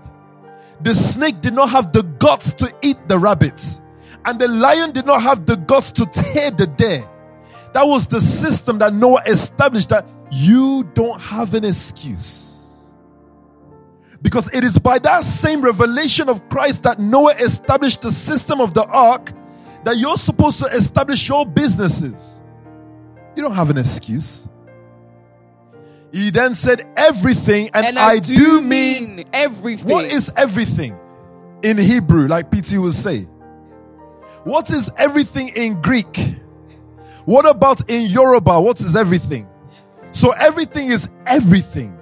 Read that again. Everything everything? And I do mean everything. is what? connected with that old way of life. No, read that again. Read that better. It's not with. Any word can change the word. Read it again. Everything. Uh-huh. And I do mean everything. Uh-huh. Connected That's right. with that old way of Everything life Everything that is connected with that old way of life has to go. has to go. So the problem with establishing system, what has slowed you down, is you're still trying to build WTC with some elements of vogue. But what God is saying is that, that, that those systems are going to face my judgment. You're building with things that will dis- that are to be destroyed. He said everything has to go. That's why Paul then came out to say that I can only assume for you. As for me, Paul, I've divorced everything, but as for you, I can only assume. I can only assume that you've taken on the fullness of Christ. If you're going to build a Lady Joe, there can be no pattern of a L'Oreal or a Toni and Guys going on Google to look at the system building of a Toni and Guys going to the word. My leader loves to say something that sounds like this exactly. When I say my leader, I mean my father, that's PT. He said that the, the, the wisdom of God steps in when you've exhausted the knowledge of man. So there has to be a point where you've now decided that in the getting of knowledge, the getting of knowledge to build a school or build um, a, a, a multi global um, music agency, I've run out of ideas. It's at the point of running out of ideas that I stumble onto what to do next. That's what happened to a night shield. I, I ran out of ideas.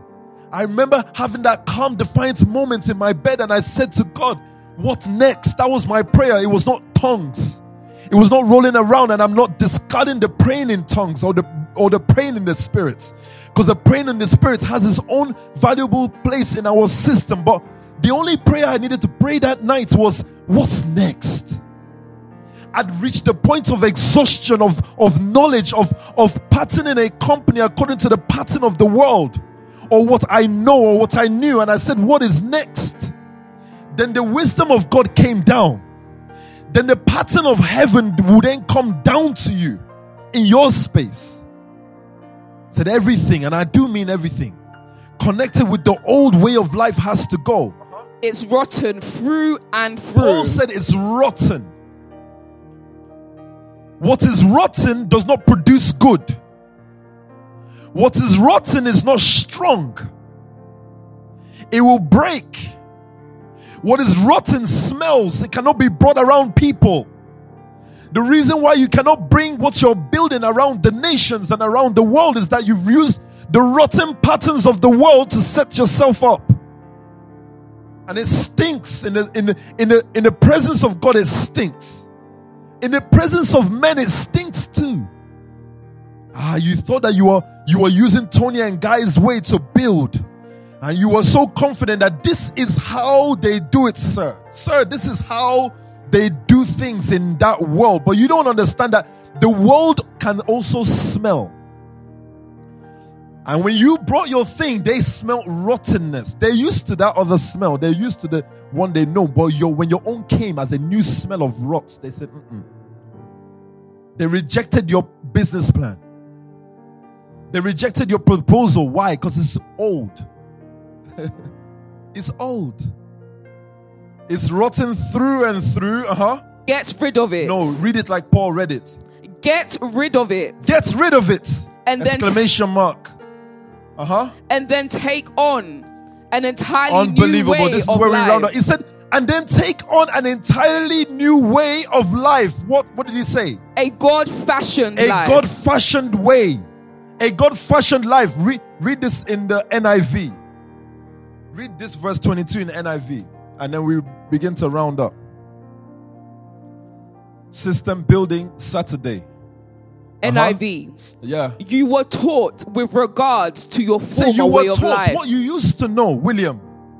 When it comes to recruitment, what you used to know is the other former way of life.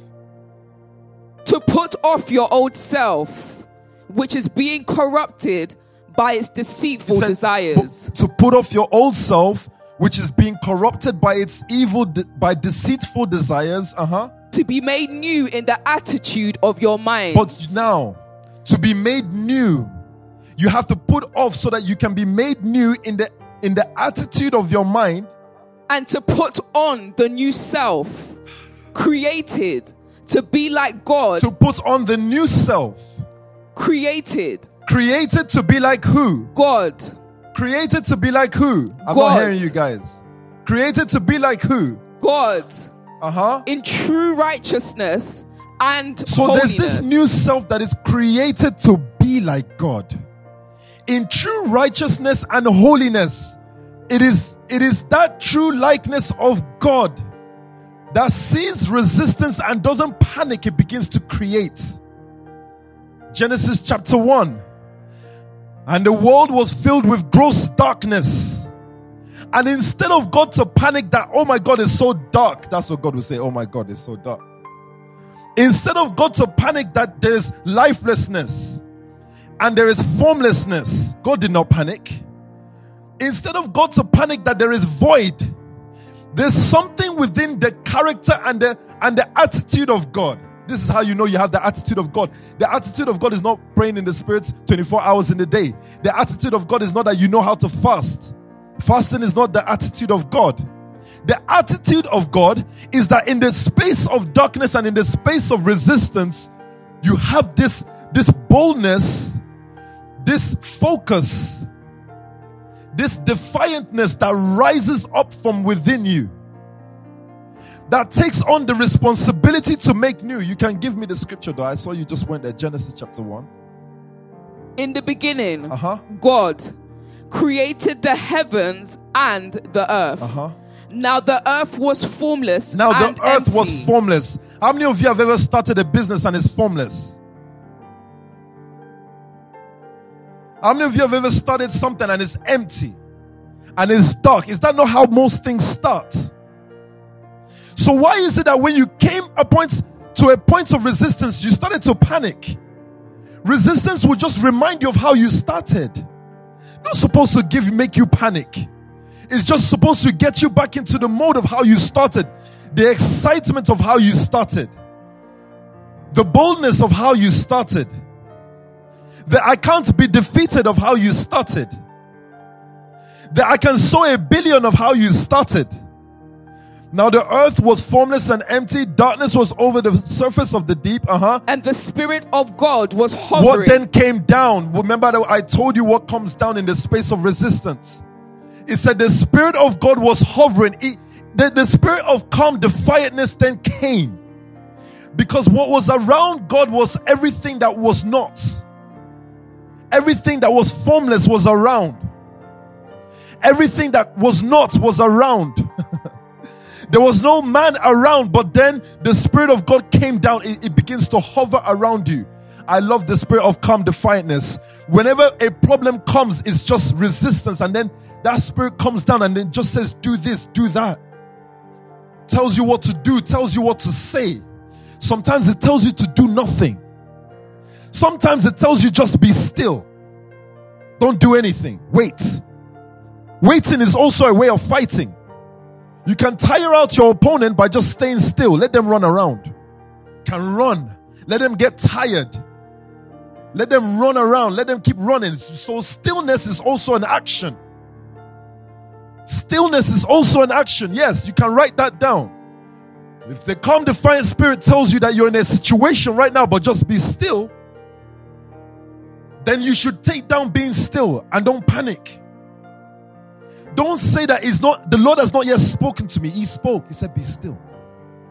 the Spirit of God came, he was hovering over the waters. Uh-huh. And God said, Let there be I light. love the spirit of calm defiantness. After it hovers and falls on you, it tells you what to say. It is filling you with words. You don't understand.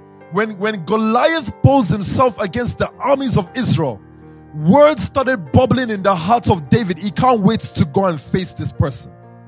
He said to the armies, he said to his brothers, Who is that person that is saying these things? I, show me this person.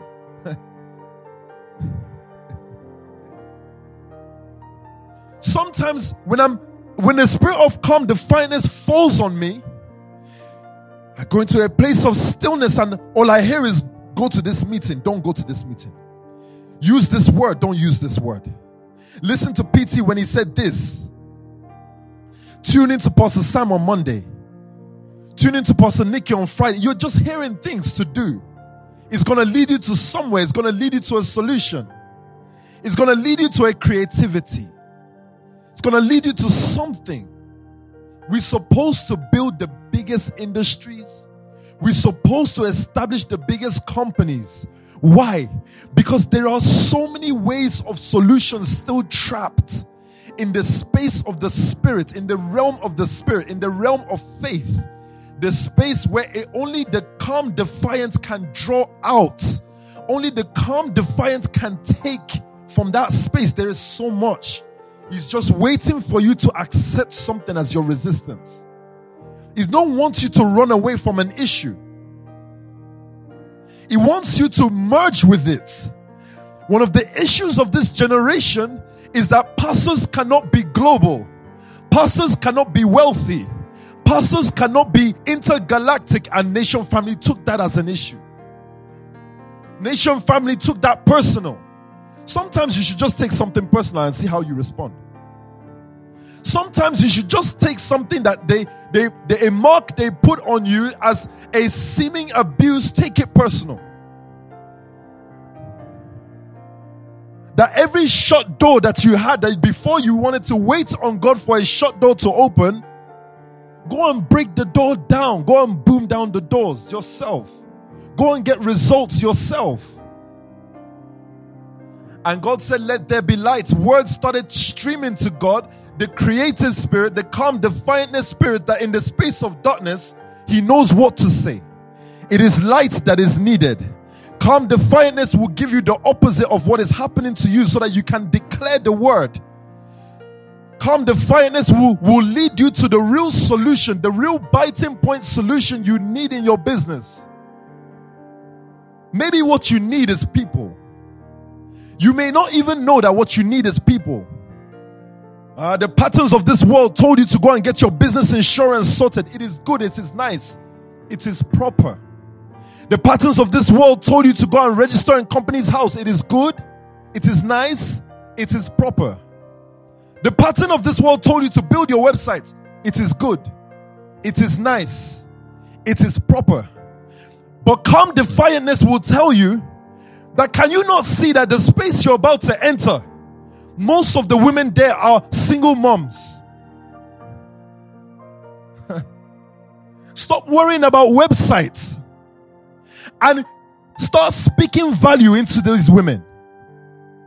So you won't know. You can then do a marketing campaign directed at female empowerment.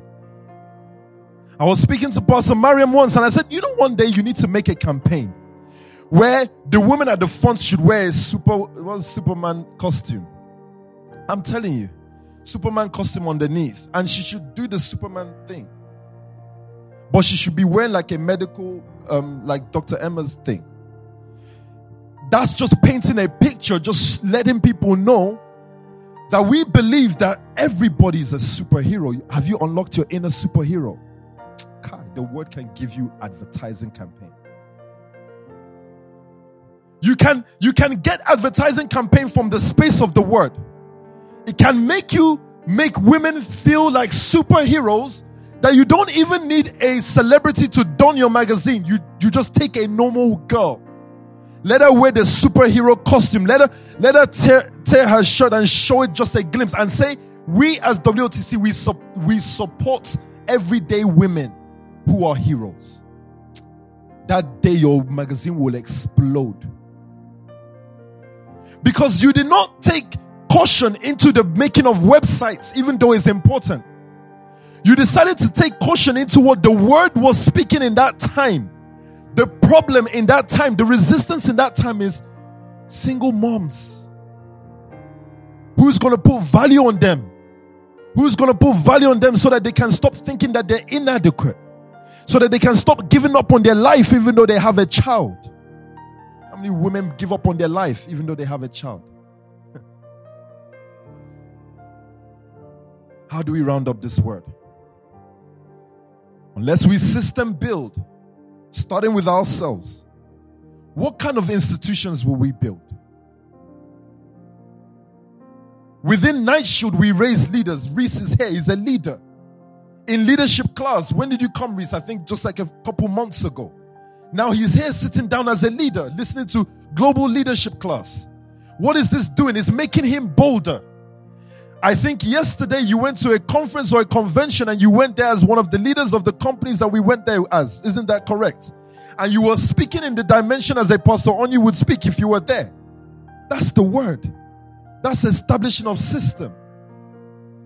That's placing value so that if anyone was to give Reese an importance, it should be the man of God should give him an importance. I should give him a va- I should put value on him. He carries himself around now as someone who has so much value. He's wiser now. Now imagine Reese five years under the word. Imagine Reese 10 years under the word. You surely will not be the same person. Are you hearing what I'm saying this afternoon, guys? So it is our duty to make sure that our hearts are open to hearing the revelation of God that comes by resistance. Don't be afraid to hear that word because once you hear it, spirit of calm defiance will set inside you. Spirit of I can never lose. When you see a PT preaching, don't you see that spirit? Spirit of I can't lose. At he state in time in the preaching, you know his it's like his eyes change, and you know this this person is is convinced on whatever they're saying. And whatever they're saying, they're going to keep on saying it till it is. That's the kind of conviction of steel you're supposed to have in what you're doing. Transporting the PT of the nation family space into the Lady Joe realm, into the flaky bakes realm, into the night shield realm, into the beauty supply realm, the, the K Cyrus realm. So you bring that PT into that realm I can only say PT because that's the person we can see. I'll be foolish to start telling you God. Because even Paul said boldly, Follow me as I follow Christ. Meaning that he was confident enough to know that he himself has given himself to everything but to the preaching of the word. So we are, we are safe if we say to follow completely. So you're safe also with your head of families or the leaders that, that are that stand in front of you. To be a leader is not easy. We hold so much responsibility to be a teacher. We will be judged for everything we say that we tell you to do in instruction. So when you come to ask instruction from your leader, come with some gratitude also. Come with reverence and fear also. Because whatever they tell you, they, you're not even the one that gets held for it they will get held for it. Don't come wasting the time of your leaders for, for talking. That's why I had a go at one of your sisters. Don't just think that you can enter a pastor on his office to talk to talk. I'm not here to talk. I'm a man under instruction and under the spirit of calm defiantness. If I say something under that spirit is for you to do, I don't come to negotiate. There's no leader sitting here on the front row I have to negotiate with. Who, from the Pastor Kevin to the Pastor Faye, all of you were born under the Paul's word, the word that I heard from a Pastor Toby. So you have no right to enter my office just to chat. It's said, honor and privilege for you to come in and hear a word for you to go and do. Treat your head of families that way. Very important. The word, the word is, word is so powerful. I can go on, so I don't want to keep on stretching this stuff. It's 12 p.m. But I just can't get over this calm defiantness thing. Because I think we have to shift the way we see a lot of things. Stop the prayers. Those prayers that push away responsibility from you and then says, in God's timing. It looks so nice. Maybe it's not my calling. I, you hear that one a lot. Maybe it's not my calling. So, what is then your calling? Eh?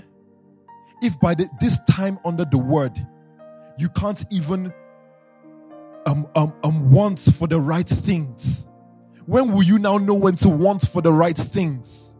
Huh? God does not only want you to have your needs, also your wants you should have. Abba. When? But it can be that maybe you are afraid of failing. Are you afraid of failing? Don't be afraid of failing. Take the battle to the front line. Stand at the front line. I love this story of this calm, defiant man. He's one of the guys in the armies of David. This guy is calmly defiant. I've forgotten his name, but he's the guy that they said that at a stage in time, the armies came against him. And with his spear, just him on his own, he routed, they said he routed the armies of the Philistine. One man against the armies. Do you know that there's a calm defiantness that changes your face? Even the way you look that those who come against you just from your countenance, they don't want it. They turn around. They don't, they're not on it. What made an army turn around on one man? It must have been the look that he had that day, a madman's look. That's calm defiantness. That on this hill, I'm going to die. Like the armies were coming and he just took his spear and struck the ground like come. Forget the spare, my hands. That's what is going down now. until you can take your business and whatever you're doing, until you take it with that kind of intensity, you're not yet calmly defiant. Have you got it for me? Second Samuel 23 from uh-huh. verse 8. Yeah, go on. These are the names of David's mighty warriors. These are the names warriors. of David's mighty warriors. Josheb, Basshebeth. They even had to name them because the calm defiantness that they, that they displayed has to be recorded. Uh-huh. A Tahkemonite was chief of the free. Uh-huh. He raised his spear against I love this. Hundred men. He raised his spear against one man? Five? What about ten? Okay, no, maybe he was fighting a hundred. They said that his back was against the wall against 800 men. Whom he killed in one encounter. Thank you. The word can correct me. It's not that he routed them, they said he killed him in one encounter. Hey. I don't think you guys are ready to build systems, you know. This is the intensity you need to, to build system. He said that he raised his spear against 800 men. That at that point in time, he said, Yeah, yeah, yeah, we're gonna do this. Maybe it was just him and his protocol at the time. Fear is the last thing on his mind whom he killed with one encounter. Keep reading this. There's Next to him was Eleazar. Let's read another one. Son of Dodai, uh-huh. the Ahohite. Next to him was who? As one of three mighty warriors, uh-huh. he was with David when they taunted the Philistines. I love this. Did they say that they, he was with David when the Philistines ambushed them? Are you with me this afternoon? Sorry, I'm laughing because the word is so sweet. He said they were he was with David when they taunted the Philistines. They taunted them, meaning they actually started to abuse them like they wanted it. They didn't back down. They weren't they weren't caught off guard. They taunted them. You're not building nothing until you're building a magazine that can taunt other magazine and that can a, a, a, a salon that can taunt other salon. Don't don't just build something for having likes on Instagram. That's not building. Don't build something to get a, a thousand retweets and become viral. That's not building. Build something that taunts your opposition, that ridicules them. Do you understand me, Eben? Like you're you're building something and it's making them uncomfortable. You you're ridiculing the opposition as you're building. You're showing them that you see, you guys crossed this milestone when you are five. I've crossed it when I'm five months. You're telling them you guys crossed this milestone when you were 10 years old. Look, I've crossed it when I'm one years old. You're taunting. That's taunting. That's grabbing their attention. That's nation family, isn't it? Two years, three years in the word, but you look like you're, you're, you're 15 years in ministry. Global leaders in Ferrari and Lamborghinis, you look like you've been doing ministry for time. You taunt. He said they taunted the Philistines. Gathered at Pas Dammim for battle. They taunted at them, gathered at Pas Dammim for battle. Then uh-huh. the Israelites retreated. Oh, look at this strategy. Oh my days. I love war strategy. You know, me and Pastor Sam love these kind of scriptures. So actually, they've taunted them to retreat. But let's keep on reading. Go on. But Eleazar stood his ground and struck down the So, Philistines. in, in the wisdom of that, look at this. Now, they've taunted them, they've taunted them, and the Israelites have retreated because now the Philistines have seen the taunting because that's what are going to happen to you when you taunt your opposition. When you taunt them, then they're going to say, Who is this? These little guys that are taunting us? Who is this small um, um, engineering company or this small um, oil and gas company or whatever you've set up, um, hair company? Who are these guys? They're too small. Let's come after them. Now, your staff may run away. But he said, But who? But Eleazar, stood his ground. the leader. Then, in that moment in time, the calm, defiant spirit falls on Eleazar. He stood his ground and did what? struck down the Philistines. I love this guy so much. He said, He struck down the Philistines till his hand grew tired. till his hands, meaning there were so many of them. He just kept on swinging his sword till his hands grew tired. and froze to the sword. You know, there's a condition, Dr. Emma, you can correct me, where you've held something so hard for such a long time that now you, it's difficult to take your hand out of that position. They said that the, his hand was so much one with the sword. Ah, yeah, yeah, yeah, yeah, yeah. His hand had blended with the sword so much that he could not remove his hand from his sword. It's frozen to the sword. Even if he wanted to greet one of his soldiers, he would have killed them because the sword is still in his hand. So he, he, he cannot even afford to be nice in the place of battle anymore. He's just swinging and killing. Even if he was tired, he would still kill. Because even if he just moved his hand like this, the sword will take out someone's head. There's a moment of calm defiantness where you have no choice but to take out the opposition. Do you understand what I'm saying? I think I'm losing my voice while I'm preaching. You you have no choice but to take out the opposition. Can't have nice tactics in warfare. Can't. You're building your business with acute strategy to sink the other business, to sink the other system.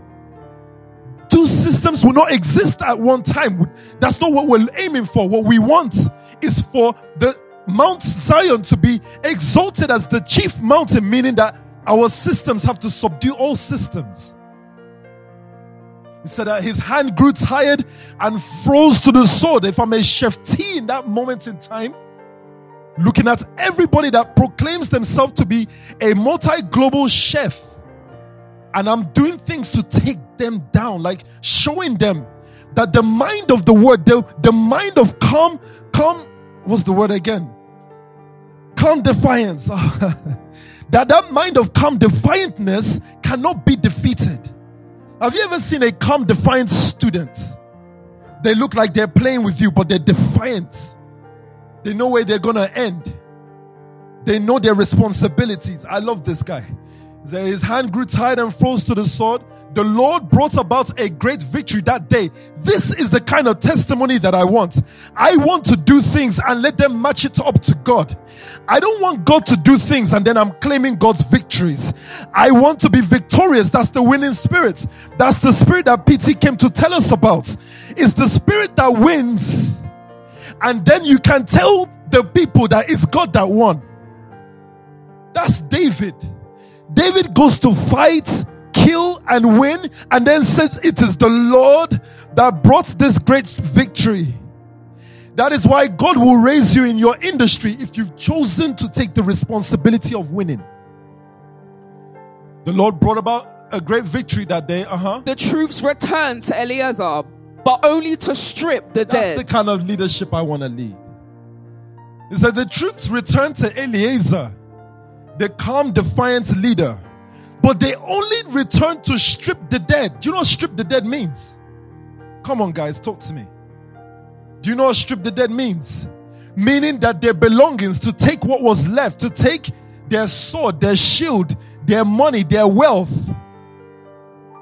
That's the kind of leadership you want to lead. You want to lead your people into battle, take down a company, and then tell your junior staff, go into Twitter. Now we've taken down Twitter. Go there and become the director. Go do what you need to do. You want to become the chief recruitment agency in the in town, in the city. And you want a Pastor Lennox to just say to him, listen, I've taken down, uh, we use the word truncate. I've truncated all these um, recruitment firms. Just go and go and do what you want with Hays. Who is Hays Recruitment again? We've taken them over. This is the kind of leadership you ought to lead. This is the kind of leadership I have. This is PT's leadership. Leads from the front, not from the back. Wins and then tells us to have fun. It's my leader that told showed me that Ferrari is possible. If not, I'll be dreaming of Ferrari at 50. My leader that showed me big house is possible. My leader that showed me that whatever I'm doing is possible. It's my leader that first taught me stop carrying proposal around the town. I used to carry proposal, want to do a business. I'm not saying proposal is wrong, guys. You can write your proposal, but I don't have the patience for proposal. I can't. The impatience of proposal has been put into me. So for me, a business is born when I can put people together, when I can restructure the system within my mind, even if you don't have staff. You're your first staff. Arrange yourself with from within you. That's that's that's establishment of business. So the troops returned to Eleazar only to strip the dead. Is there anyone else? Next to him was Shammah, Oh, son so, of Agee, so many calm, defiant leaders. the Hararite. Uh huh. When the Philistines banded together, I love the fact that they introduced the leaders and then they talk about where they came from. He said, next to him was Shammah, the son of Agee, the Hararite. Uh-huh. when the Philistines banded together at a place where there was a field full of lentils, Israel's troops fled from them. But Shammah took his stand in the middle of the field.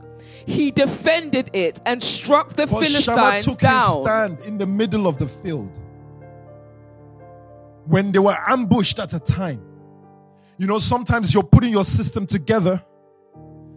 An ambushing is like a siege. You're building, you're building, you're building, but you're not seeing the finances stream in from what you're building. That's like a siege moment. The other systems in the world have besieged your system. Money is not streaming into the system that you're building. But God says at that moment in time, don't give up. He said, be like Shammah and stand in the middle, meaning remain in that system and just keep on speaking. Just keep on building. And at a stage in time, all the Philistines were struck down to the ground by Shammah. And what did they then say? They then said, The Lord brought about a great victory. The next testimonies we have to have is not the ordaining of pastors, it is the ordaining of global companies and global projects, global institutions. That is that is the next wins in this nation.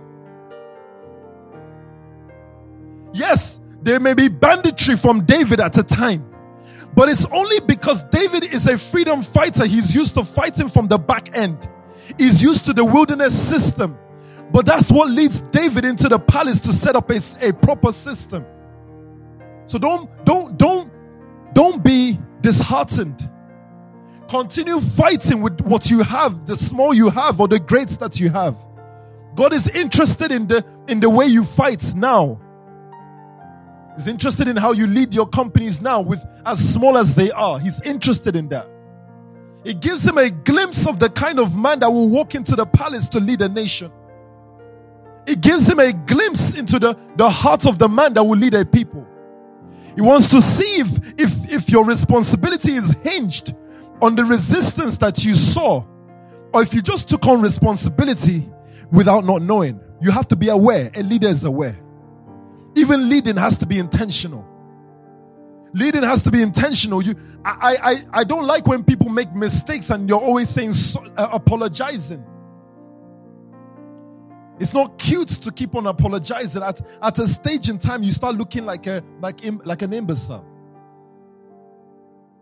So even leadership has to look at you and say, "Are you really a pastor?"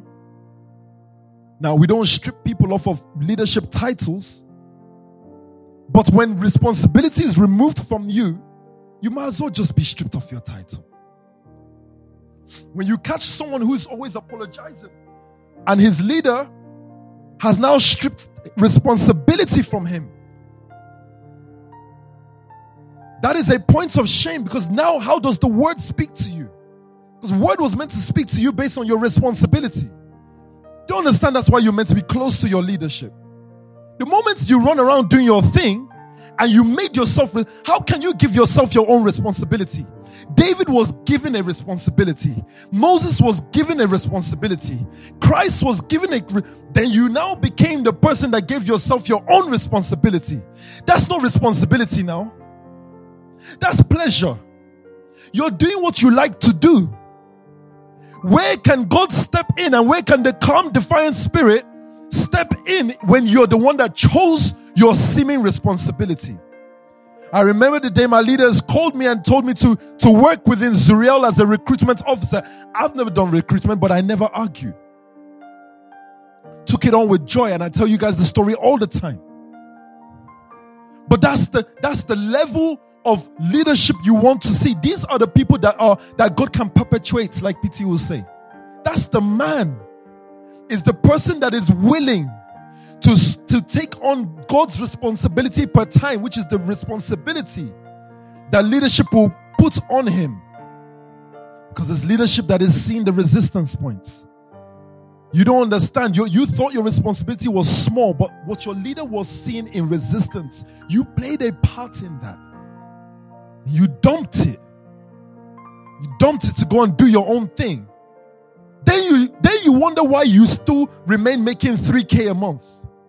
I said to my leader that I don't understand how some of my brothers may not understand the word when it says the harvest is plentiful. Then Christ then goes on to say, Now ask the Lord of the harvest for what? He Said, Ask him for laborers.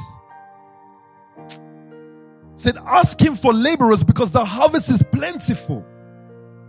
The laborers are few. God says that there is a harvest coming, but if you can only unite as a nation and you can unite as a family or in whatever you're doing, then you can plunder more from the opposition. You can take down their system quicker. But when you go as your own, make money for yourself. You only have two hands. Who are you kidding? God knows you only need 5K a month or 10K. So you be pushing and pushing, and you you may even tell your leader, "Sir, I'm fighting with you." How many times do I hear things like that, or leaders hear things like that? We know those who are fighting with us. They're the ones that the Philistines caught us all together in the field. They met us together.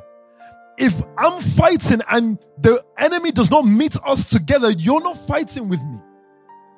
Can't say you were fighting together. I'm just saying that to all of the soldiers around so you know where you align with your families, you know where you align with your leadership. Make sure that, that uh, like a like a Pastor Jemima in, in Elite Prosperity. I can tell she's aligned. When she's talking, she just look, um, looks like Pastor Nikki, sound like Pastor Nikki, mannerisms like P. Nikki.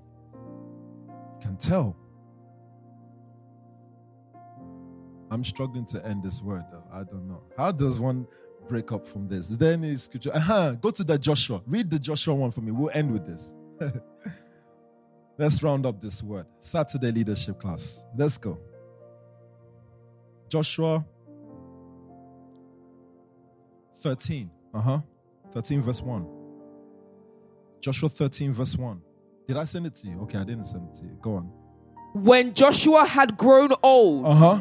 The Lord said to him, Yes. You are now very old, Yeah. and there are still very large areas of land to be taken over. I round up with this. Now, uh, this is a sad scripture.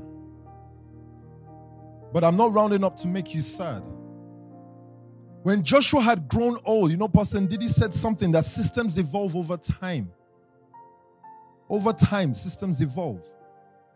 Make sure time is on your side, working for you, not against you. Joshua's role was to take the nations. But here, when it says, when Joshua had grown old, the Lord said to him, You are now very old, and there are still, underline that, there are still very large areas of land to be taken over. Meaning that Joshua, you ran out of time. Meaning, Joshua, your, your body did not allow you to accomplish what God's assignment had for you. So, yes, we applaud Joshua for being a follower of Moses, but in this scripture, he was actually, he took over 14 nations, I believe. But he actually was supposed to take over much greater nations. He was supposed to take over more. He was supposed to do more. But age, age held him back. What I'm saying to you is that there's a place where time works for you. It's called the Word. That's why we're given the name Now Nation. Now. Now is a time period. Now is not in three years' time. Now is not in five years' time. When you step out of now, you now become a victim of two years' time. You become a victim of two months' time. 10 years' time can now have a discussion with you. I don't know about you, but I don't want to have a discussion with 10 years' time. Some people have made a bargain with 10 years' time. And 10 years' time has told them, This is what I can give you in 10 years. Some people have also made a bargain with two weeks' time. The only bargain I want to make is with the word. Because within the word, Joshua would have accomplished all taking over. So this guy was sent to do takeover. So you're not the first person to do takeover now. This guy was sent to do takeover, but somewhere, somewhere in the space on the mission of takeover, he's become a victim of time. Let us establish systems that will not become victims of time. I'm not talking about your physical body. I'm talking about the systems you will establish that live beyond. Nation family, 50 years time that we can say that Dr. Emma or Pastor Eben put together this system. You live on through that system. You take nations through that system. Doesn't matter who sits on the chair of your system, it's still you. That's the work, that's the season that we're in right now. I need you to take very seriously system building. System building will remove age from you. You become a system rather than a human. You take careful time to put your house together, your your your leadership um, structures together, the Hope Dealer family. Pay attention to your families, your houses, your businesses, the people within them. Start setting up systems that can take this world. Systems that we will be known for long and long after. Systems that will be known for long after we're even gone here. That's the kind of calm defiance we ought to build with. I love you. Show me the comments right, right now. Let me be able to see everyone's comments this afternoon.